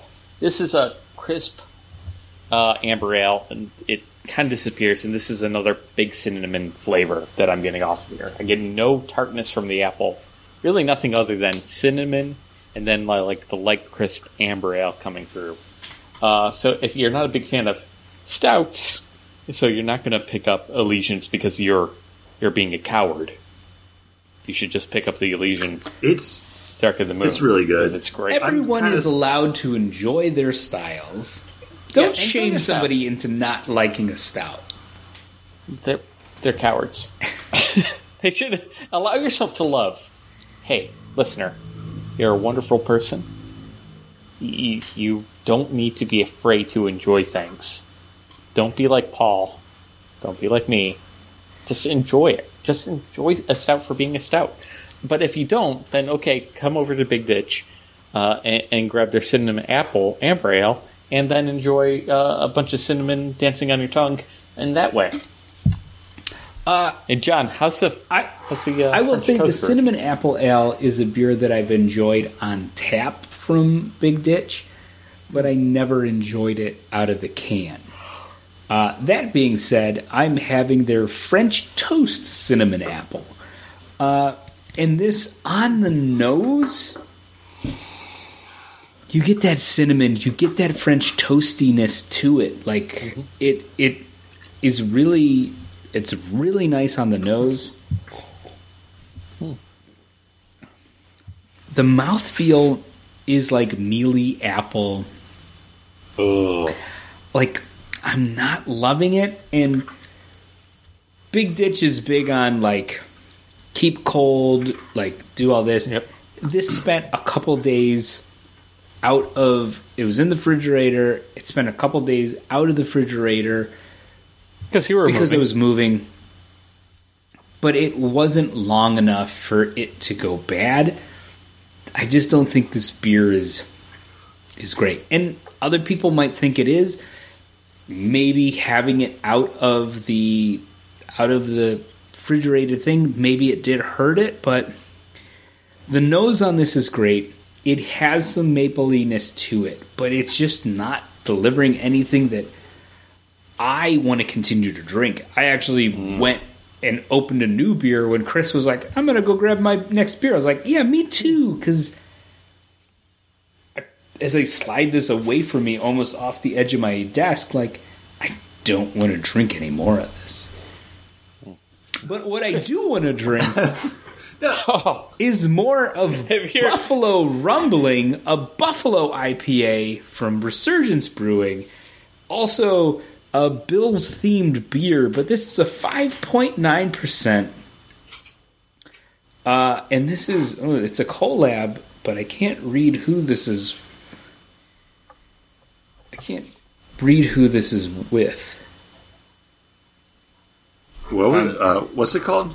BuffaloRambling.com. Oh, it's a football community. And this is a Buffalo style IPA, dry hopped with Mosaic, Vic Secret, Cashmere, and Amarillo hops. Um, 5.9%. Really nice. It has a little bit of that drier mouth out hops that makes you want to take another sip. I've enjoyed every minute of this this beer, um, and it's also really nice that it's under six percent, like five point nine. Yeah, it's right on that edge, but the Kringle juice was seven. Uh, the IPL was probably somewhere around the same as uh, six percent. So, but this is a nice. It's just a really nice drinking beer. Like.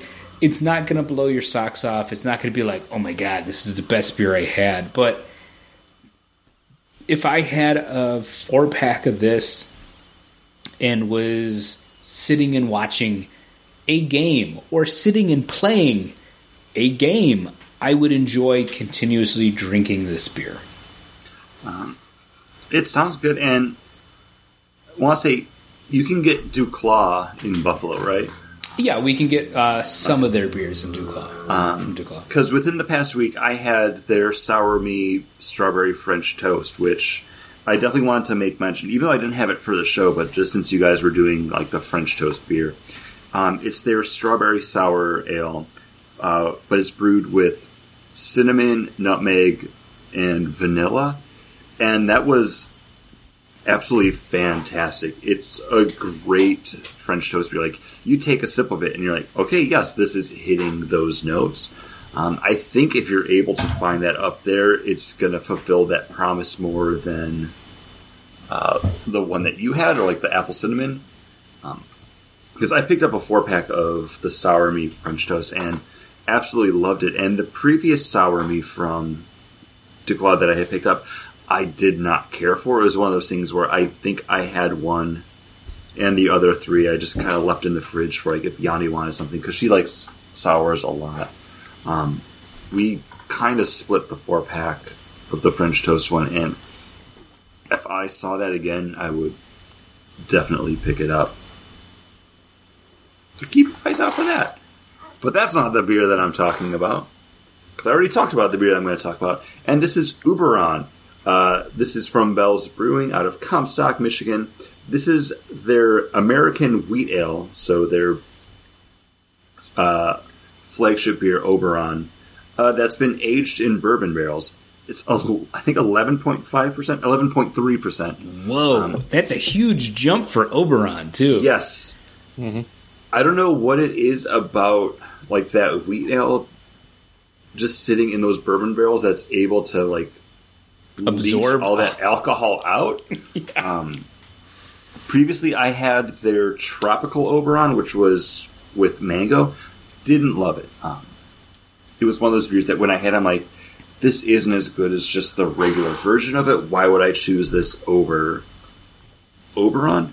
Uh, this is if you just take an Oberon and then you drop a shot of bourbon in it, and you're like, here you go, because it has that just like deep, sweet, like alcohol, like vanilla bite to it, but then it's still like just that really nice, quenching, drinkable wheat ale. This is dangerous. Um,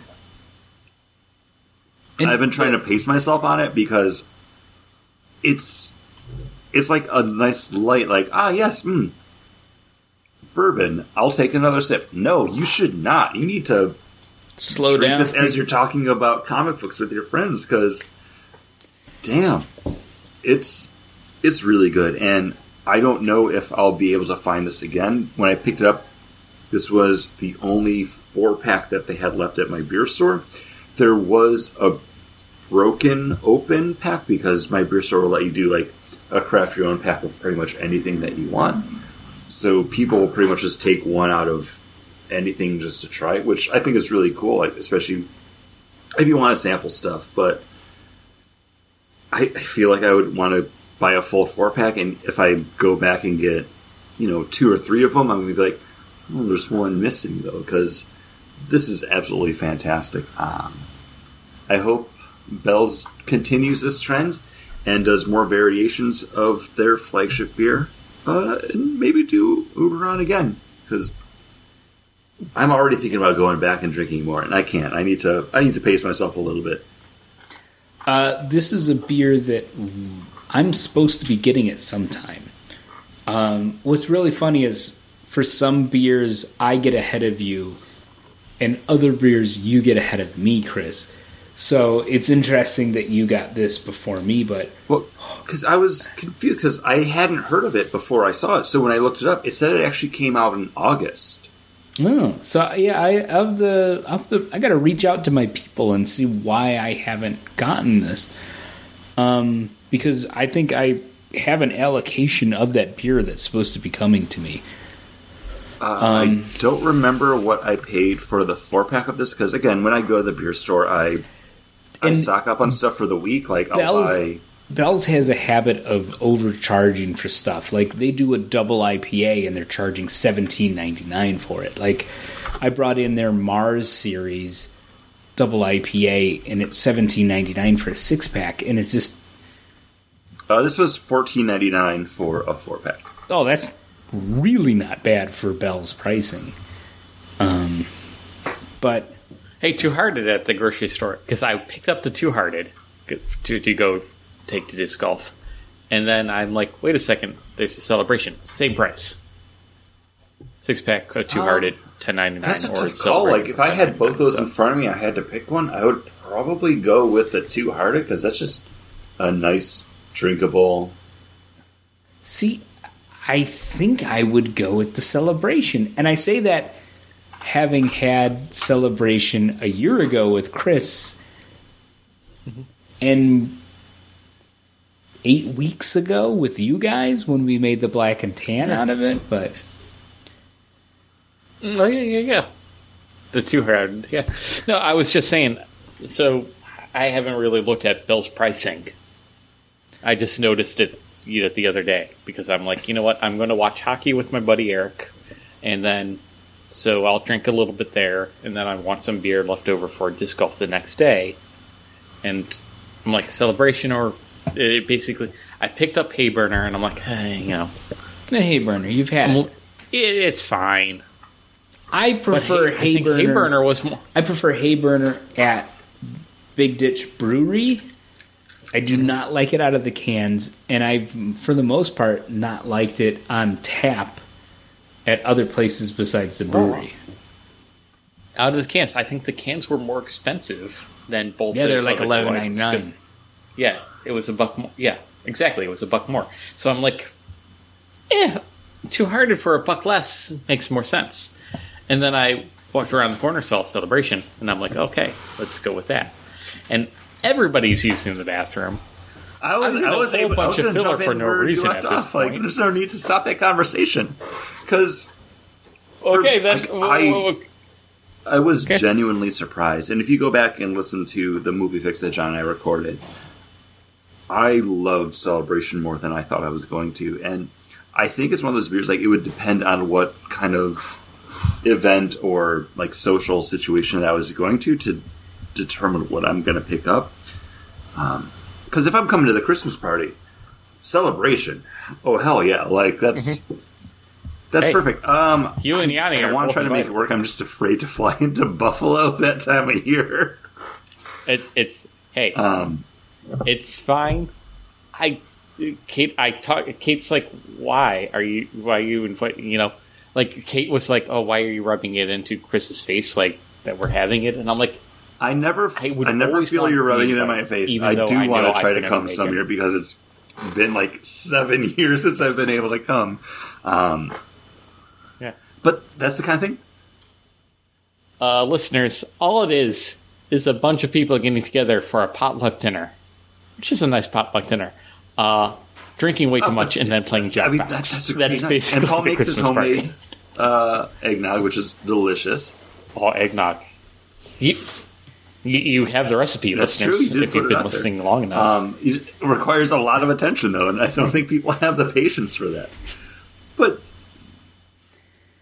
they should just turn on one of our celebrations, and just get kind through thing I would want to bring for that, or you know, coming up for Thanksgiving time, maybe like bring that as like your your beer for the table kind of thing. Um, Mm-hmm. Again, I I'm in Orlando. It's still in like the high 70s to 80s here. I mean, it was like almost 90 the other day, and then I saw everybody posting it was in the 40s and snowing in Buffalo. So I, I kind of have to take that into account too because that's not the kind of beer I want to drink right now.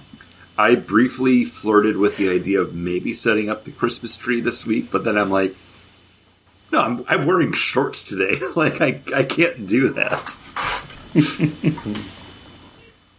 I put up my Christmas lights last weekend. because it's beautiful. I put up my Chris. It was beautiful. I put up Saturday. I put up my Christmas lights. Then mowed the lawn. Then the next day, helped my uh. buddy John move because it was a gorgeous weekend. it weekend. was gorgeous weekend. All the light Gorgeous. stuff, no heavy stuff. No, no, all the light stuff, all the easy stuff. It was a day that I had scheduled to go disc golfing with uh, uh, with friends of the show Ed and and Scott, and then we pushed back to this weekend. Not it, Yesterday. Not as good. Not as nice, not as nice weather, but I'm more than happy to help John move, and I'm more than happy. It was it was still a fun time. It was just wet. Yeah. It was And just puddles. You got you got pizza, wings, two Oh, yeah. Mm-hmm. two Kringle juices, the beer that you had uh, left in the cellar, and uh, and Dogfish Worldwide Stout aged Ooh. in Utopia's barrels. Ooh. I think you made out. Ooh. Well, I did make out. I'm not complaining. I'm not complaining about. I would. I'm doing that same choice over and over again. I'm complaining about the weather, not about. But yeah, it's beautiful to move. It's perfect. Oh. we sat out on the porch. We had some beers. Oh, yeah, it was nice. Uh, uh, what you can or can't say is nice is uh, the Scott Snyder uh, Francis Manapul. Okay, because this is the one that I kind of flipped through the most. Like I read half of um, Night of the Ghoul. Uh, Clear, totally I kind of flipped through, but I have to say, like, it looks fantastic. Francis Manapul's artwork has definitely elevated since the last time I read something from him, which was probably like Flash. Um, his art is fantastic. His use of color, because I'm assuming he's still doing his own colors on this one. Yeah, colored by Francis Manapul. Um, Uh, beautiful, beautiful book.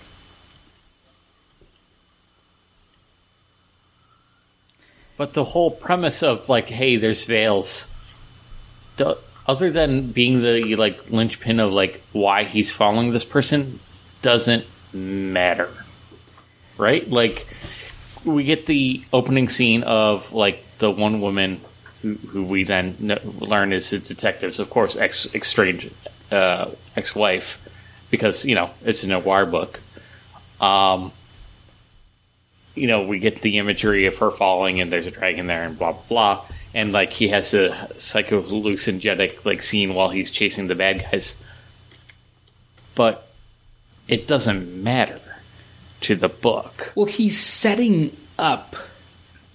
He's setting so much up about the science and the way that like people are living in. You no longer have your phone; everything's in your head. And if you want to live in a world where you see zombies, Um, go ahead, Chris. Didn't we read that when it came out from Brian K. Vaughan and Marcos Martin? It was called Private Eye, like eight years ago. Yeah. There was Private Eye, and also there's a, a- Amazon uh, movie with like Owen Wilson's and Salma Hayek as well, where you take a drug and then you Yeah. like everything becomes nicer. And also the uh, video game, uh, what was it, Haze or something like that, Yeah. where I don't, I don't know what that is, but yeah. But yeah, so uh, you have a computer in your head. You can set it up so you see everything as people are in knights and they're dragons, or you can set it up so people are zombies. Or you can set it up so you see people it, like they're in the Roaring Twenties, and you see this woman die. Then you start following this detective who's doing a case for a client whose husband is buying black market. They call it the veil. That is this mm-hmm. world that you can set up for yourself. And the detective who's following the character is someone who pays money to be clear that he doesn't have to deal with the veil. And then his wife dies, sends him the watch that he sent her when she got some type of promotion, and on the back of it says, I'm murdered. And the woman that hired him to watch her husband, she's also someone who's clear. And none of it needs the world that he's building in this just takes too much time to build to be a noir story.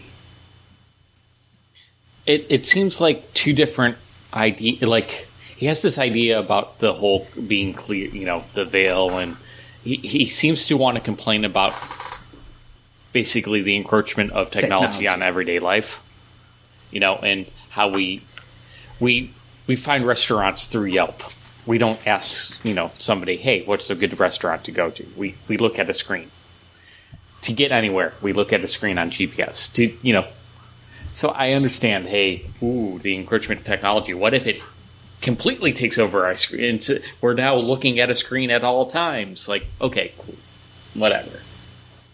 But so he's got that idea. Then he's like, well, I want to make a story with that. So he's like, oh, we'll just do noir. you know, it, it doesn't mesh. It's not. Yeah. He didn't bring those two ideas together for me. That's all. No, I, I, I agree. And even his noir stuff that he's trying to do is all very cliche stuff. Yeah, the dame that walks in, she's like, she's got legs that go all the way up. Yeah. you know. you know, and it's like I I'm a huge noir. I'm a Dashiell Hammett fan. I've I've read most of his works, and that's like the Maltese Falcon, the Thin Man, um, the Connecticut, uh, the Continental detective stories, like Red Harvest. Like I love that. I love reading that, and this seemed like somebody who had somebody tell them about one of those novels, mm-hmm. then write a story. You know what's a better version of this? Roger Rabbit. Roger Rabbit's got better noir with something else going on in it, technology mm-hmm. or fucking cartoon characters popping in it. Like mm-hmm. Scott Snyder, I think, is a very good writer, but he this out of all three of them feels like the most phoned in, and that's saying a lot with having read whatever the fuck Ooh, demon okay, so hot take. was there. that one I read all of, and I actually kind of liked, but it take it It's took not a bad, long but it's not time great. for it to get to the point where I liked it. Um, and I, I I'm excited to talk about that. Uh, it's at the Uh, yeah, end it was when Gus literally at shows the up, end. right? Um, I don't want to talk about it too much yet because I feel bad for skimming like the last half of Night of the Ghoul and Clear, especially because Clear looked absolutely gorgeous. Like this book looks amazing. I I want to make one point of order. Most of Clear looks like Frazer Irving's art. I do. I would. That I you would disagree hate. with that. No, Fraser that Irving. first. no, No, Frazer Irving. first- it's a lot of doesn't like matte colors, and there's no outline to it. If you Mm-hmm. look, if you look at that first page of Clear, that's Frazer Irving. Like to me, that looks exactly like gotta Frazer Irving artwork. Um, so that first page, I, I will say yes because it's just like swatches of color with cars. But as soon as you go into that second page, like there's delineation between colors. Like there's character work there. There's lines. There's stark blacks. Well, that's because he's also like change. He's change. He's Yes, changing like, and I, I do like now You that know, I've you have that- heard more of the story. I like that he's able to kind of shit. I, I I've again, heard I told more you, I the through this. story. I was just looking at it, um, but I like how he's able to.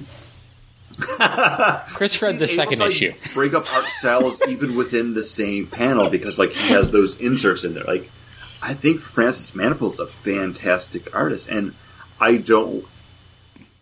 I don't want to say it this way, but I don't like that his talent's wasted on this book because I didn't read it.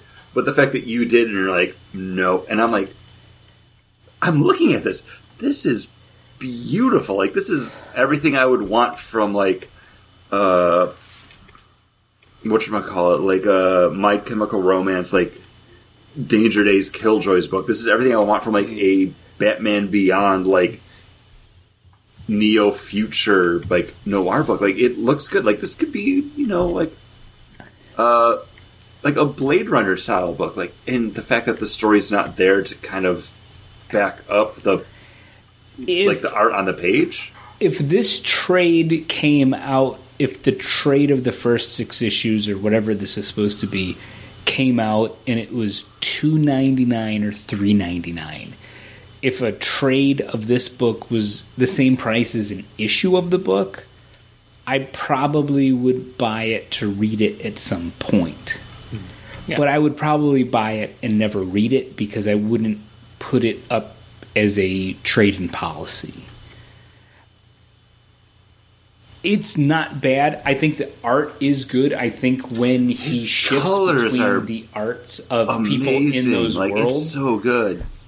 I think is I do think it's very good. I think there is a lot of like there is to me a lot of stuff that looks like Frazer Irving artwork, and it is probably in the colors and everything. Page page eight, where it's him on the bike. It's it's a detective on the bike.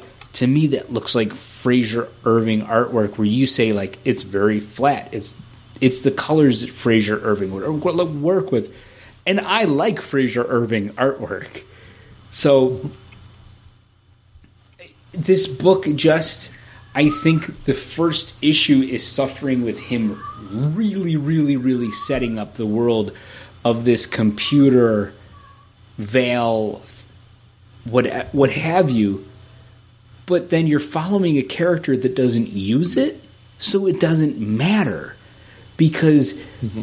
in the end they have the woman that says like you're wearing X clothes, you have a hundred year old watch, you have this, so I know that you're like me and you don't care about the veil. But the things the book is called Clear.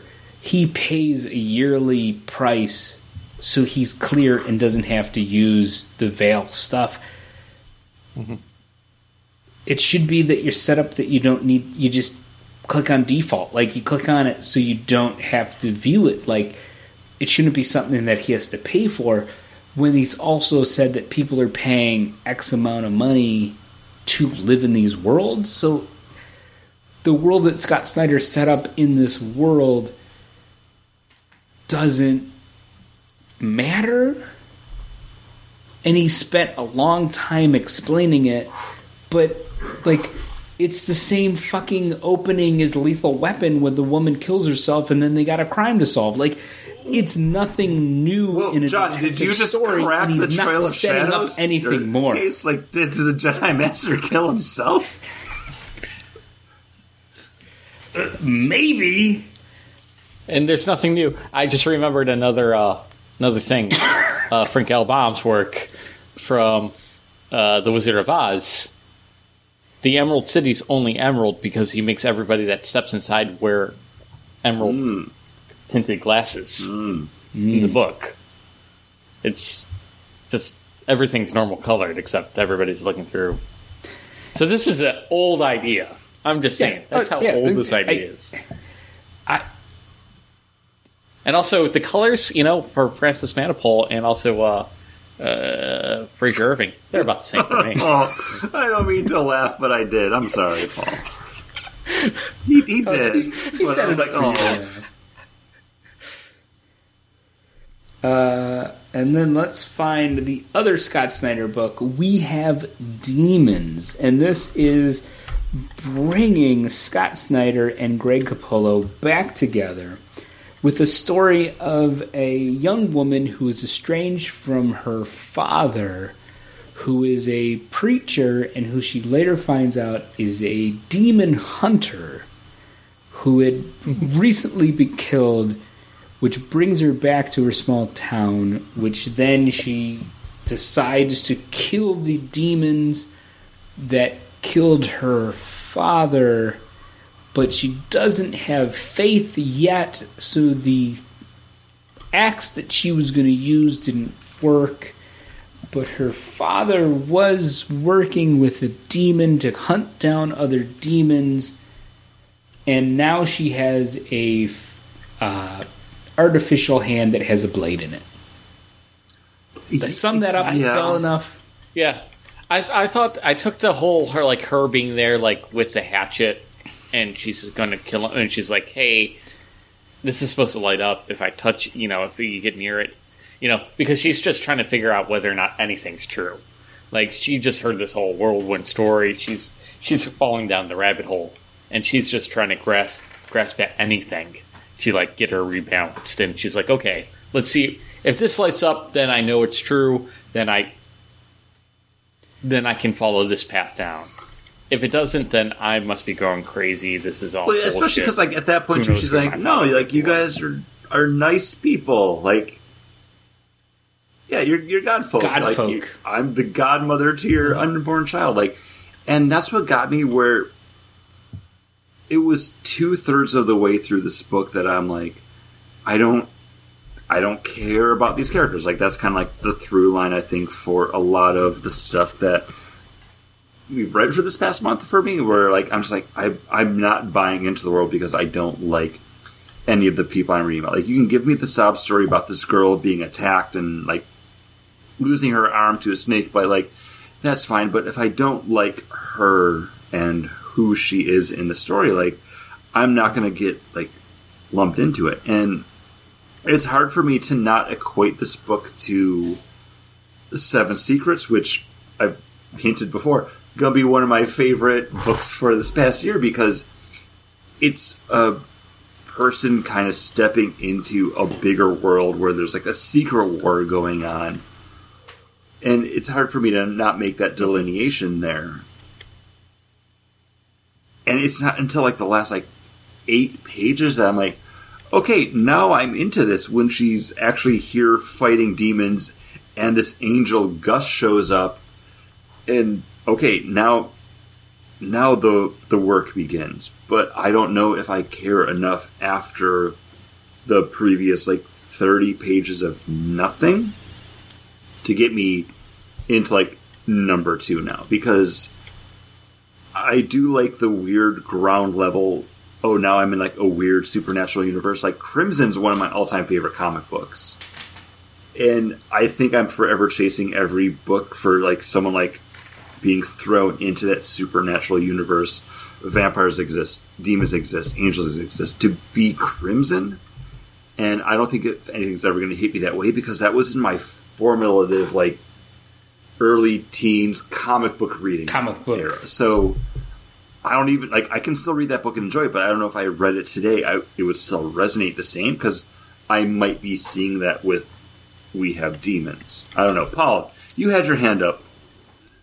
Tell me how I'm feeling. Tell me how Yeah, feel. I think the first, you know, the uh, the first uh, two thirds of the book, like the narrator, she first comes off as a psychopath, and then they're like, "Oh, wait, wait, wait, let me try to figure out where to start the story." And then they start the story, and then they're like, "Wait, wait, no, well, maybe this would be the better part to start the story." And then another ten pages later, she does it again. Like it happens three or four different times, and it's just like just start the story already. Like it just felt like Scott Snyder had the. This is another one of the like uh, John was saying. Like he had this idea that he couldn't get really get sold.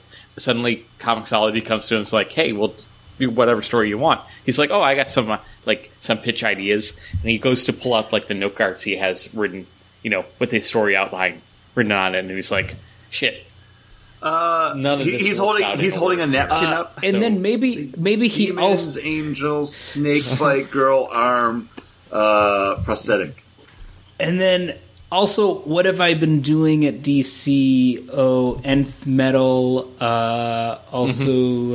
uh, the Metal verse that I did with Greg Polo over there.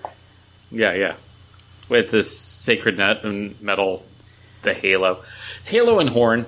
You know, there's some cool concepts in here. Like I like Halo and Horn. Okay, cool. And then Um, but all the demon hunters dressed up in the costume Uh, with I'm the sorry, yeah, that circles was on like- them. Like Are we talking about Radiant Black again? Because that's where that book went. Because now it's like uh, the pseudo Power Rangers team where everyone has that costume on. Radiant Black, well, probably going to be one Uh, of my favorite books from the past year. You've had Oh, a lot of that it. Oberon because when you reviewed that beer, you had Yeah. like half a glass, and It's, now you have it's sip. so good. I really hope you get it there because it's just. uh, It, but the the downside It's to good. it, after I finish this, I'm I'm gonna want to have some bourbon, and I have to work tomorrow morning. Uh, so, uh, go ahead, John. Uh, that, that was This book has interesting ideas, but he does too much to set up the world.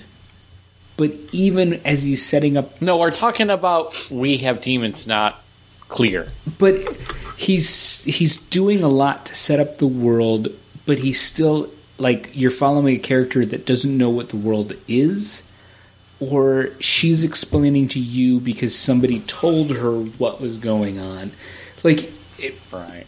Because she didn't uh, subscribe to the veil. yeah yeah exactly She's watching the movie. like out out of these three out of these three out of the three Scott Snyder books I really feel like Night of the Ghoul has a purpose it knows exactly what he's trying to do with that the art the artwork works with it well and he's able to tell a story that is not all set up and the way he does set it up fits with Yeah. showing the movie reel of those soldiers in the World War in World War II. Like it really meshes well. Where these other books have big grand ideas that he's narrowing down in that first issue to fill you in with all the information he gave you with the veil in clear he could have summed up in like two sentences or three sentences, but then he continues to go on for the entire book about it. In this book, it's all about a daughter who is against the idea of what her father could be. And we got a better version of this with um, Frailty Chris. Uh, Matthew McConaughey. That The, that Matthew movie McConaughey movie, pretty which is good. I did I did like it. Yeah, It's pretty good. You're you're right, and I didn't Uh, put that together, and I literally forgot about that movie until you mentioned it. But it's about a father who believes he can see demons. And he's been given this path through God to do this. And God has given him all these different things that are like, I got these work gloves now, and they allow me to touch the demons. He showed me this axe that's here to kill the demons. And he's got two sons. One who is like, You're fucking nuts. And the other one is like, Yeah, I want to kill demons too. And then in the long run, the son that said you were fucking nuts is a demon, and the other one kills him. Like it's a it's it's, it's a really good uh, movie, and um, oh, I can't think of the actor who also like directed it. Wait. uh, the, Were the two sons from two different no, women then? same, same thing. Then how did the other boy become demons, a demon? demons get in you. The demons get in Um, you. I I'm is it the guy who was on Agents of Shield? Bill Paxton. Yes. Bill Paxton. Yeah, he- Bill Paxton directed it didn't and realize started as a father. that. Yeah. Uh, really good. Uh, Powers Boothe as the FBI agent I don't even also remember is a him being in demon. that movie. Yeah, he's the one who's interrogating Matthew McConaughey, who's there just to set up to kill him as the demon. Uh, great movie. Anyone who's out there, don't read these Scott Um, Snyder I- books. Go watch the movie Frailty. Still read. I, I think they are quality books. The, I mean, there's definitely I- love and attention put into them, and it's all on me. The fact that I didn't devote myself to it because, again, I put off reading these until today just because I want things to be fresh as I'm talking about the comic books that we're reading for the year Mm-hmm. or for the month. Um, I, it's it's The- been a long we- month. Because it's been a long month too. we are demons. I started that first page three times. We, We yeah, we have have demons. demons? We have Um, demons. Or I we think are demons. the biggest thing that was holding me back from We Have Demons too is I'm not a huge fan of Greg Capullo's artwork. Even when we talked about his and Scott Snyder's Batman, Batman number one, we were like, oh, he's basically drawing the same character for all the Robins, except they're all different heights. So that's how you can tell how old they are.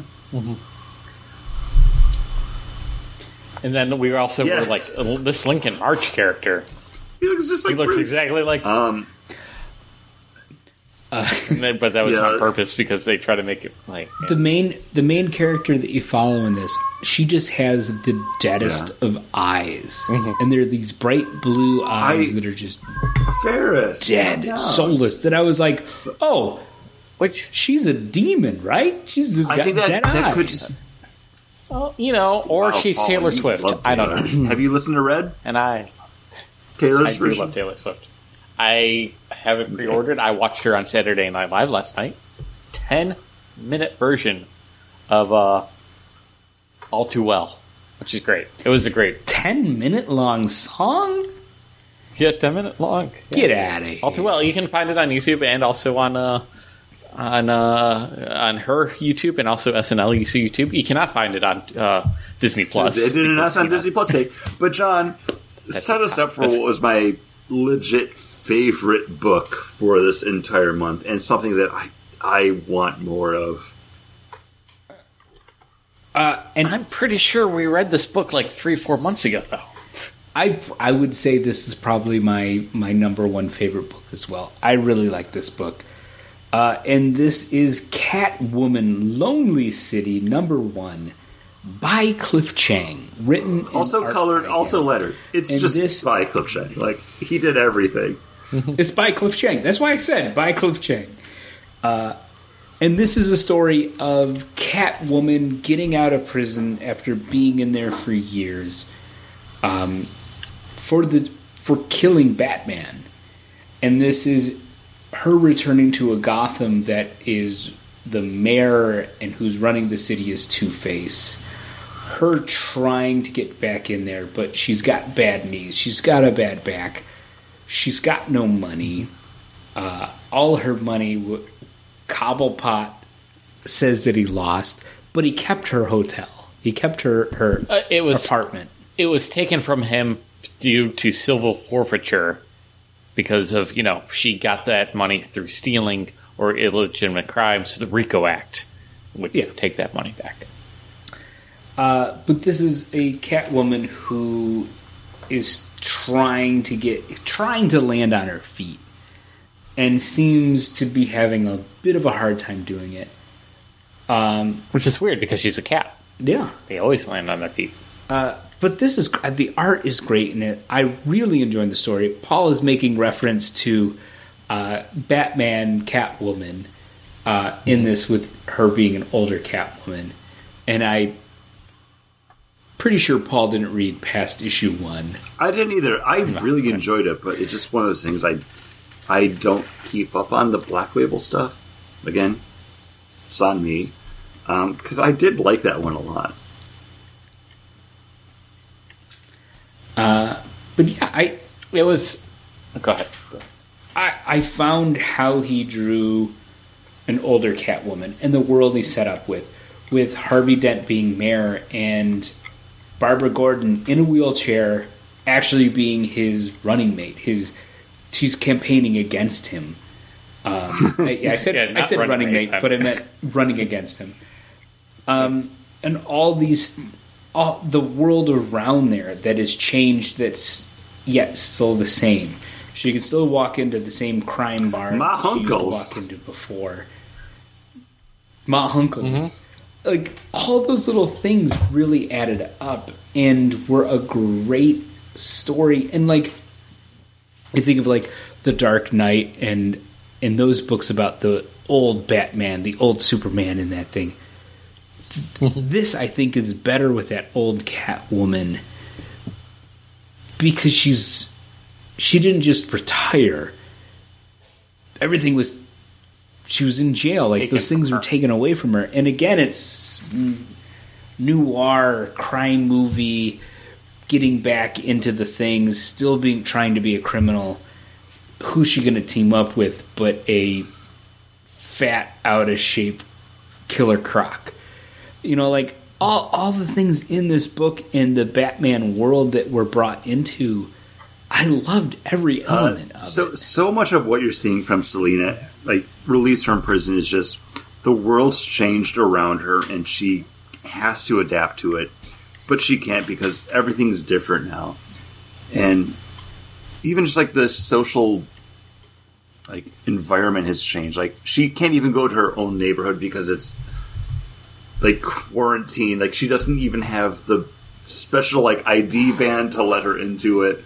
Uh, the G band. She The goes G- to get a the G band to get through. twenty dollars, and they don't take cash. Like she has to go to the bodega down the street, and it's just her like. And it's, it was only two bucks. it's just her like up against shit and there's a moment like after she uh sets up like no we're we're gonna break into the bat cave with killer croc and you have one of the kind of like flash forward moments where she's on the rooftop with the like the bat cop shooting at her. And this is like the only full page splash we have in the book. Uh listeners, if you want to see it, it's actually going to be page number 40. Uh, full page splash, and it's her running on the rooftop, big old smile on her face, and it's it's the moment where she feels most like Selina Kyle again. And of course, it falls apart right after that because, like you said, John, like she's old. Like knees aren't what they used to be. Her back hurts. Like she doesn't have those reflexes, but she's still getting in there and getting the job done. And it's I like too that she put Yeah. old tread on the shoes. Like that was that was the thing that made her slip. uh, I track. like this, and I look forward to seeing more of the build up to um, Fool's Day, as they call it. Um, I, I really dug this book. I like too is like she she walks into her like walk-in closet and it has all the different era Catwoman costumes.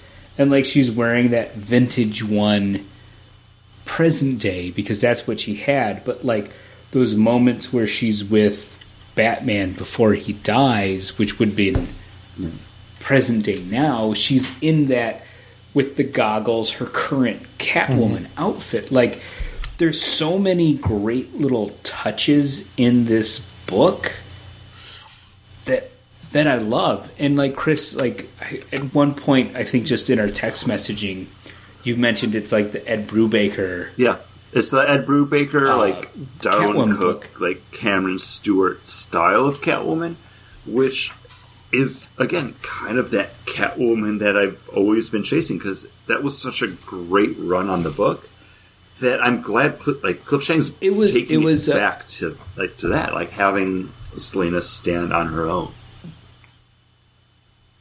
this is like what those guys did with that book because I 100% agree like it's what they did with that Catwoman book even back with like Black Mask was pulling the teeth out you know like the torturing them and all that stuff like this is the sequel to that and that's those that Ed Brubaker's book was Yeah. what made me like Catwoman. Like I've liked Catwoman because of that, and this is that like, oh, here's old old woman, Catwoman from the book that you liked, and that's what I like about this. Is yeah, uh, was yeah. Dar- is that your Darwin Cooke? No, it's, I didn't get anything from Darwin Cooke. This is uh, I don't know who it, that is. Oh, 2009. Is it 2009? It's uh, Uh, everybody's. uh, Sorry, Paul was flashing his his sketchbook. That well he- because I had it open over there, and I'm like uh, my uh, sketch from sketchbook that I got. You know, I only got like six pages. he's, he's got a he's got a really great Catwoman that he's showing us. Now Chris is. I have one his. too. I I have a couple. Just just so everyone knows, Chris Chris is wearing a Deftones T-shirt with a uh, black and white checked uh, flannel that he got. Even though he complains about how hot He got he got fine. from the Beat. Wait, Paul, He got Can- it from the Beetlejuice store you hold at up Universal your- Studios. your sketch of Catwoman from uh, Yeah. Cameron Stewart. He did the same sketch Hey, for both yeah. of us. We- They're very Wow. yeah. They're Yours is in a mirror they're exactly though. the same though. I also like Paul showed me that artwork, and I was like, "Oh, that's Cameron Stewart." And he's like, "I don't think it is. I don't know who this." I don't, no, no, you didn't say Cameron. You said Cliff Chiang. John, I thought I said Cameron Go back. Stewart. It's not Cliff. No, I would never have Cameron. said that's Cliff Chang. That's This Cameron Stewart. uh, Paul, what year did you get your sketch? Anywho. did he date it? Because mine's matter. from 2009. And I'm sorry, John. yeah, no, Chris Is it? Paul. His Yes. is from 2009. Yeah. Wow. Yep. Wait, guys, hold up your Writing down the time. hold up your flashes from Ethan Van Sciver. That was the same year too. Uh, that was that was one after another. I and think- who got the better I sketch think from Paul Ethan did. Van Hold on. Sciver? Uh, no, it was me Oh, because I goodness. asked him to draw somebody that he hasn't been asked. a He did million the Black times to Adam draw. one? Yeah. Uh, Yeah, he did the Black Adam. That's going to be my flash. Oh, that's really good. That's really It's the same sketch though. I see. I got the lightning bolt though. Uh, it's the same sketch. I got. I He's got a little the more detail bolt. in his lightning bolt than you do, Chris. Um, Paul, I'm going to ask you to send me those Oh. two sketches. Uh, I'll put them up on the Instagram if you guys want to see what we're showing. Because again, we do this while we're just talking to each other on uh, on Skype, so you can't see what we're showing. But they're both very good sketches. When I say both, it's because we got the exact same one. So this is just duplicated.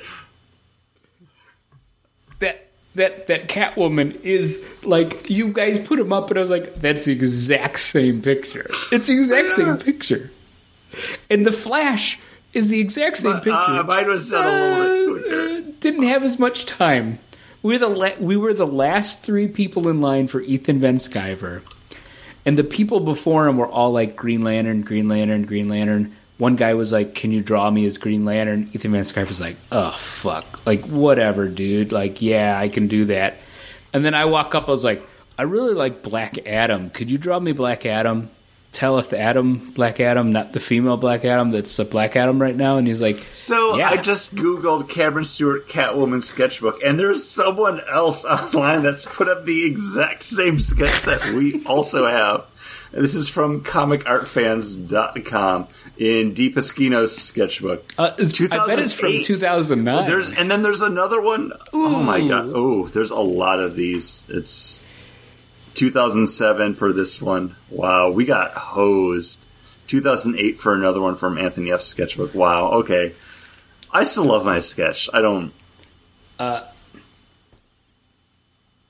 But when we got our sketch from Ethan Van Sky, when we got our sketches from Ethan Van Sciver, it was right when he was announced that he was doing Flash Rebirth. I asked for Black Adam. He did crazy detail in mine. I it's one of my favorite sketches I've gotten from uh, from an artist. And then you guys both asked for for Flash, but while we were waiting in line and we were talking to him, he pulled out the pages that he had, like the first three pages for Flash Rebirth that he showed us. And then we walked with. He was like, "Oh yeah, no, I gotta go. Like I finished this up. I'm going to this panel." Yeah, we walked with "Oh, him down the going there, too." So we walked with him down the hallway, kind of chatting with him. Got into the pan, got in there. We sat down. Whatever artist he's sitting was- with, I think can that was he's talking- the sketch duel with him and Steve McNiven. No, okay. No, it was it was a it was a panel panel because they were like talking. It was Dan. Di- It was, right after that, we asked Dan DiDio to do an interview with us.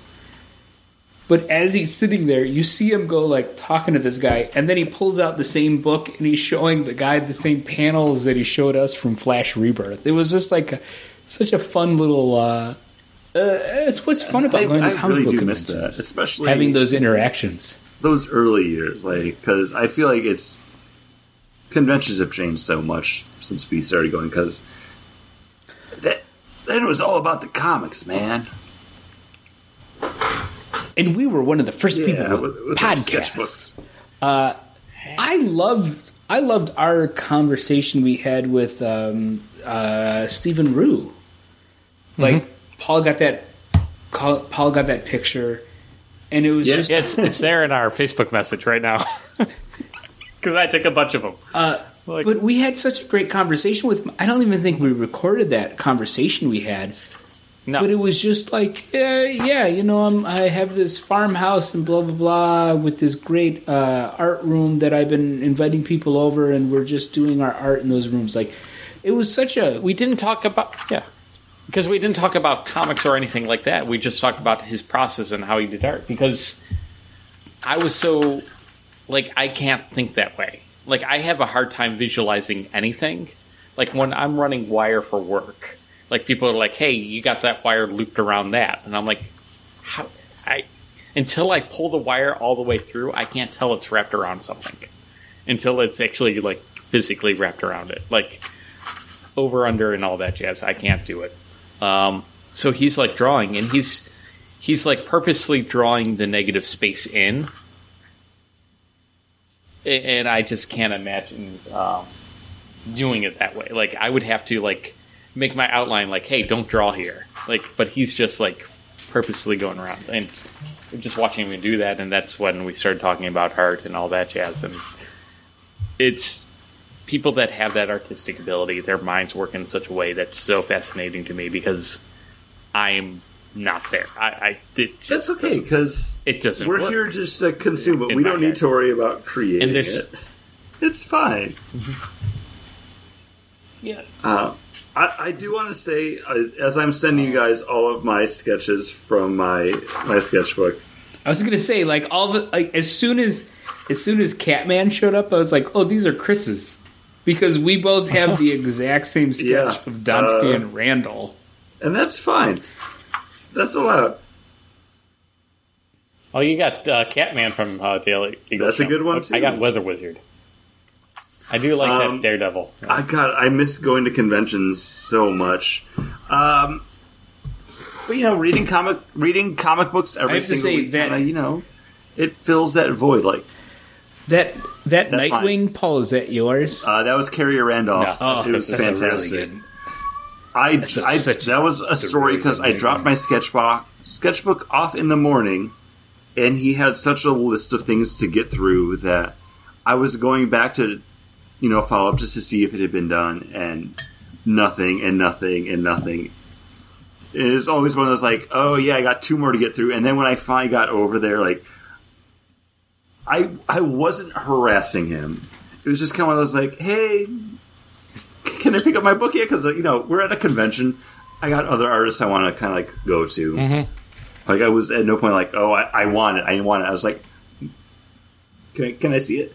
Uh, I feel like he went above and beyond for the sketch because he knew I had been like excited to to get it because it, it's gorgeous. Um, I, I long for the days to get to go to conventions again to get more of that kind of stuff. But guys, we, we're we're thinking too far ahead because we got to take another look at our look back. I, I don't even know if they do they- that at I think so. I mean- honestly. That's money on the table, literally. Um, John, these were predominantly all your books. So, what's your power ranking?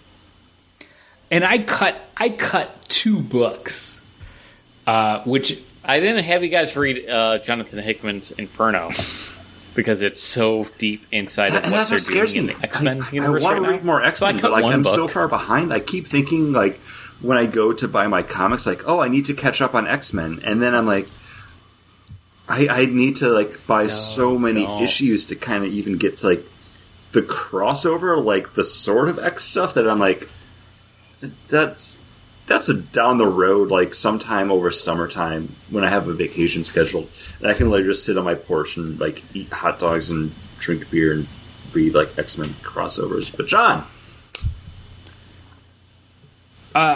So, Catwoman, Lonely City, uh, which we kind of glazed over as we got into other stuff. It's fantastic. It's my number one. Uh, Lonely City, um, Night of the Ghoul. Are you afraid of Darkseid? S- Star Wars Vader's Castle number two. Two. Uh, great number one, by the way. Uh, I think clear. We have demons, and then try uh, Star Wars Trail of the Shadows. I had nothing invested in Trail of the, the Shadows, and it seemed like it was going somewhere, but it didn't. I think Night or Clear and We Have Demons had a little more going on in things that I like. I love noir. I love horror movies. Like those kind of just edge that one out. I I wanted to like Trail of the Shadows. I love the thought of like a detective Jedi, but it just didn't fulfill that for me. Yeah. Was that IDW Um, as no, well? that one's Because one of the Marvel The. Vader's Castle I was think it's IDW. because the IDW ones. It, Oh, wow. It was technically Star Wars Adventures Vader's Castle, Droids Gone Bad or whatever. Hmm. It's called Dawn of the Droids. That's one. But Paul, Dawn of the Droids. your list. Uh, I'm going to have to go with Are You Afraid of Darkseid, my number one. Wow, Then I'm Catwoman Lonely that. City. Like that's I just there were some stories that I liked, like the Catwoman Lonely City. It's like it was an interesting story. It's fun, but it's so else. It's Catwoman past Batman, and at, wh- at which point, like she's a foil for Batman. She's up against Harvey Dent. Okay, cool. Like uh, it's it's it's, it's it's I, one and I two. really They're neck and liked neck. Catwoman Lonely City, but continue, continue. Uh, and then it would be uh, Vader Tales from Vader's Castle number one. Three. Uh, Oh, number one is number three. Yeah. Sorry, you just said number one. I was like, oh no no no no no. Then it would be uh, Night of the Ghoul. Then Star Wars High Republic, uh, Trails of Shadow. Then uh, we have Demons. All right, and well, my list is Clear. almost completely different from everybody else's. Uh, Catwoman Lonely City, number one, my number one. I love this book. This is a book that, John, if you don't pick up number two, I will be buying because everything that Cliff Chiang does in this, like, I, I'm here for it. Like, I'll be back. I'll be buying. Uh, and then I have We Have Demons number one as my number two. This book's kind of up my alley. Like this is mostly what I like my pseudo all age horror fantasy to be. And again, I just harken back to Crimson for that. Uh, and then after that, I have Are You Afraid of Darkseid number one because there were some good stories in it. I think it was mostly a loss, but the the good outshines the bad. Uh, and then I have Vader's Castle number one, then High Republic Trail of Shadows number one, then I have Night of the Ghoul, and then Clear. Since I did not read Clear, I just think it's pretty. But that'll do it for the show. You were I you, was- you were strapped into the veil the whole time. You Just didn't doing my own it. Thing, just which was experienced your own version. Reading other comic books and then like tabbing through. I read two more books for I this for this list. I read too. I read other comic say- books too, but they weren't I submitted read for the list. just one more I don't know. book. Just a thing we do. And if we miss out on a book, oh, sorry. And if you want to, I, I said, and if you want to see all the stuff that we talked about that weren't in these books, yeah, it'll be all on the Instagram. Uh, Instagram, Uh, I'm right? space stuff out. Over the next week, I might put up each one of those pictures just to like put them up there. I'll tag the artist in it. See, see what that does. Yeah. And I don't Ooh. know where my I've always said like if there was ever a fire right in my house, He like what I would it. grab, it, it would have to be like my comic pages and my sketchbook because I just I love them. Like I look at them every day, and I don't even See- look at them and appreciate them. It's just one of those things where I see it, and I'm like, yeah, I own that Robin page. I know exactly where my two pages, my Andy Lee uh, watercolors are. My sketchbook is. It actually could be still in the old house on my bookshelf with all my comic books because I haven't packed those up yet. But uh, yeah, no, like no, my my comic book pages are like they're probably like the thing I own that I'm like Yeah, they're one of a kind. Like these are original art that went into a comic book, and yes, they mean a lot to me.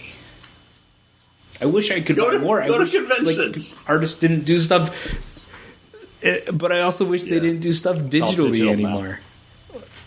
And I'm saying, and that's why I'm thinking that's why I don't know if Artist Alley would really be the same because I think artists can make a lot more on commissions and just like, hey, email me what you want and I'll do commissions.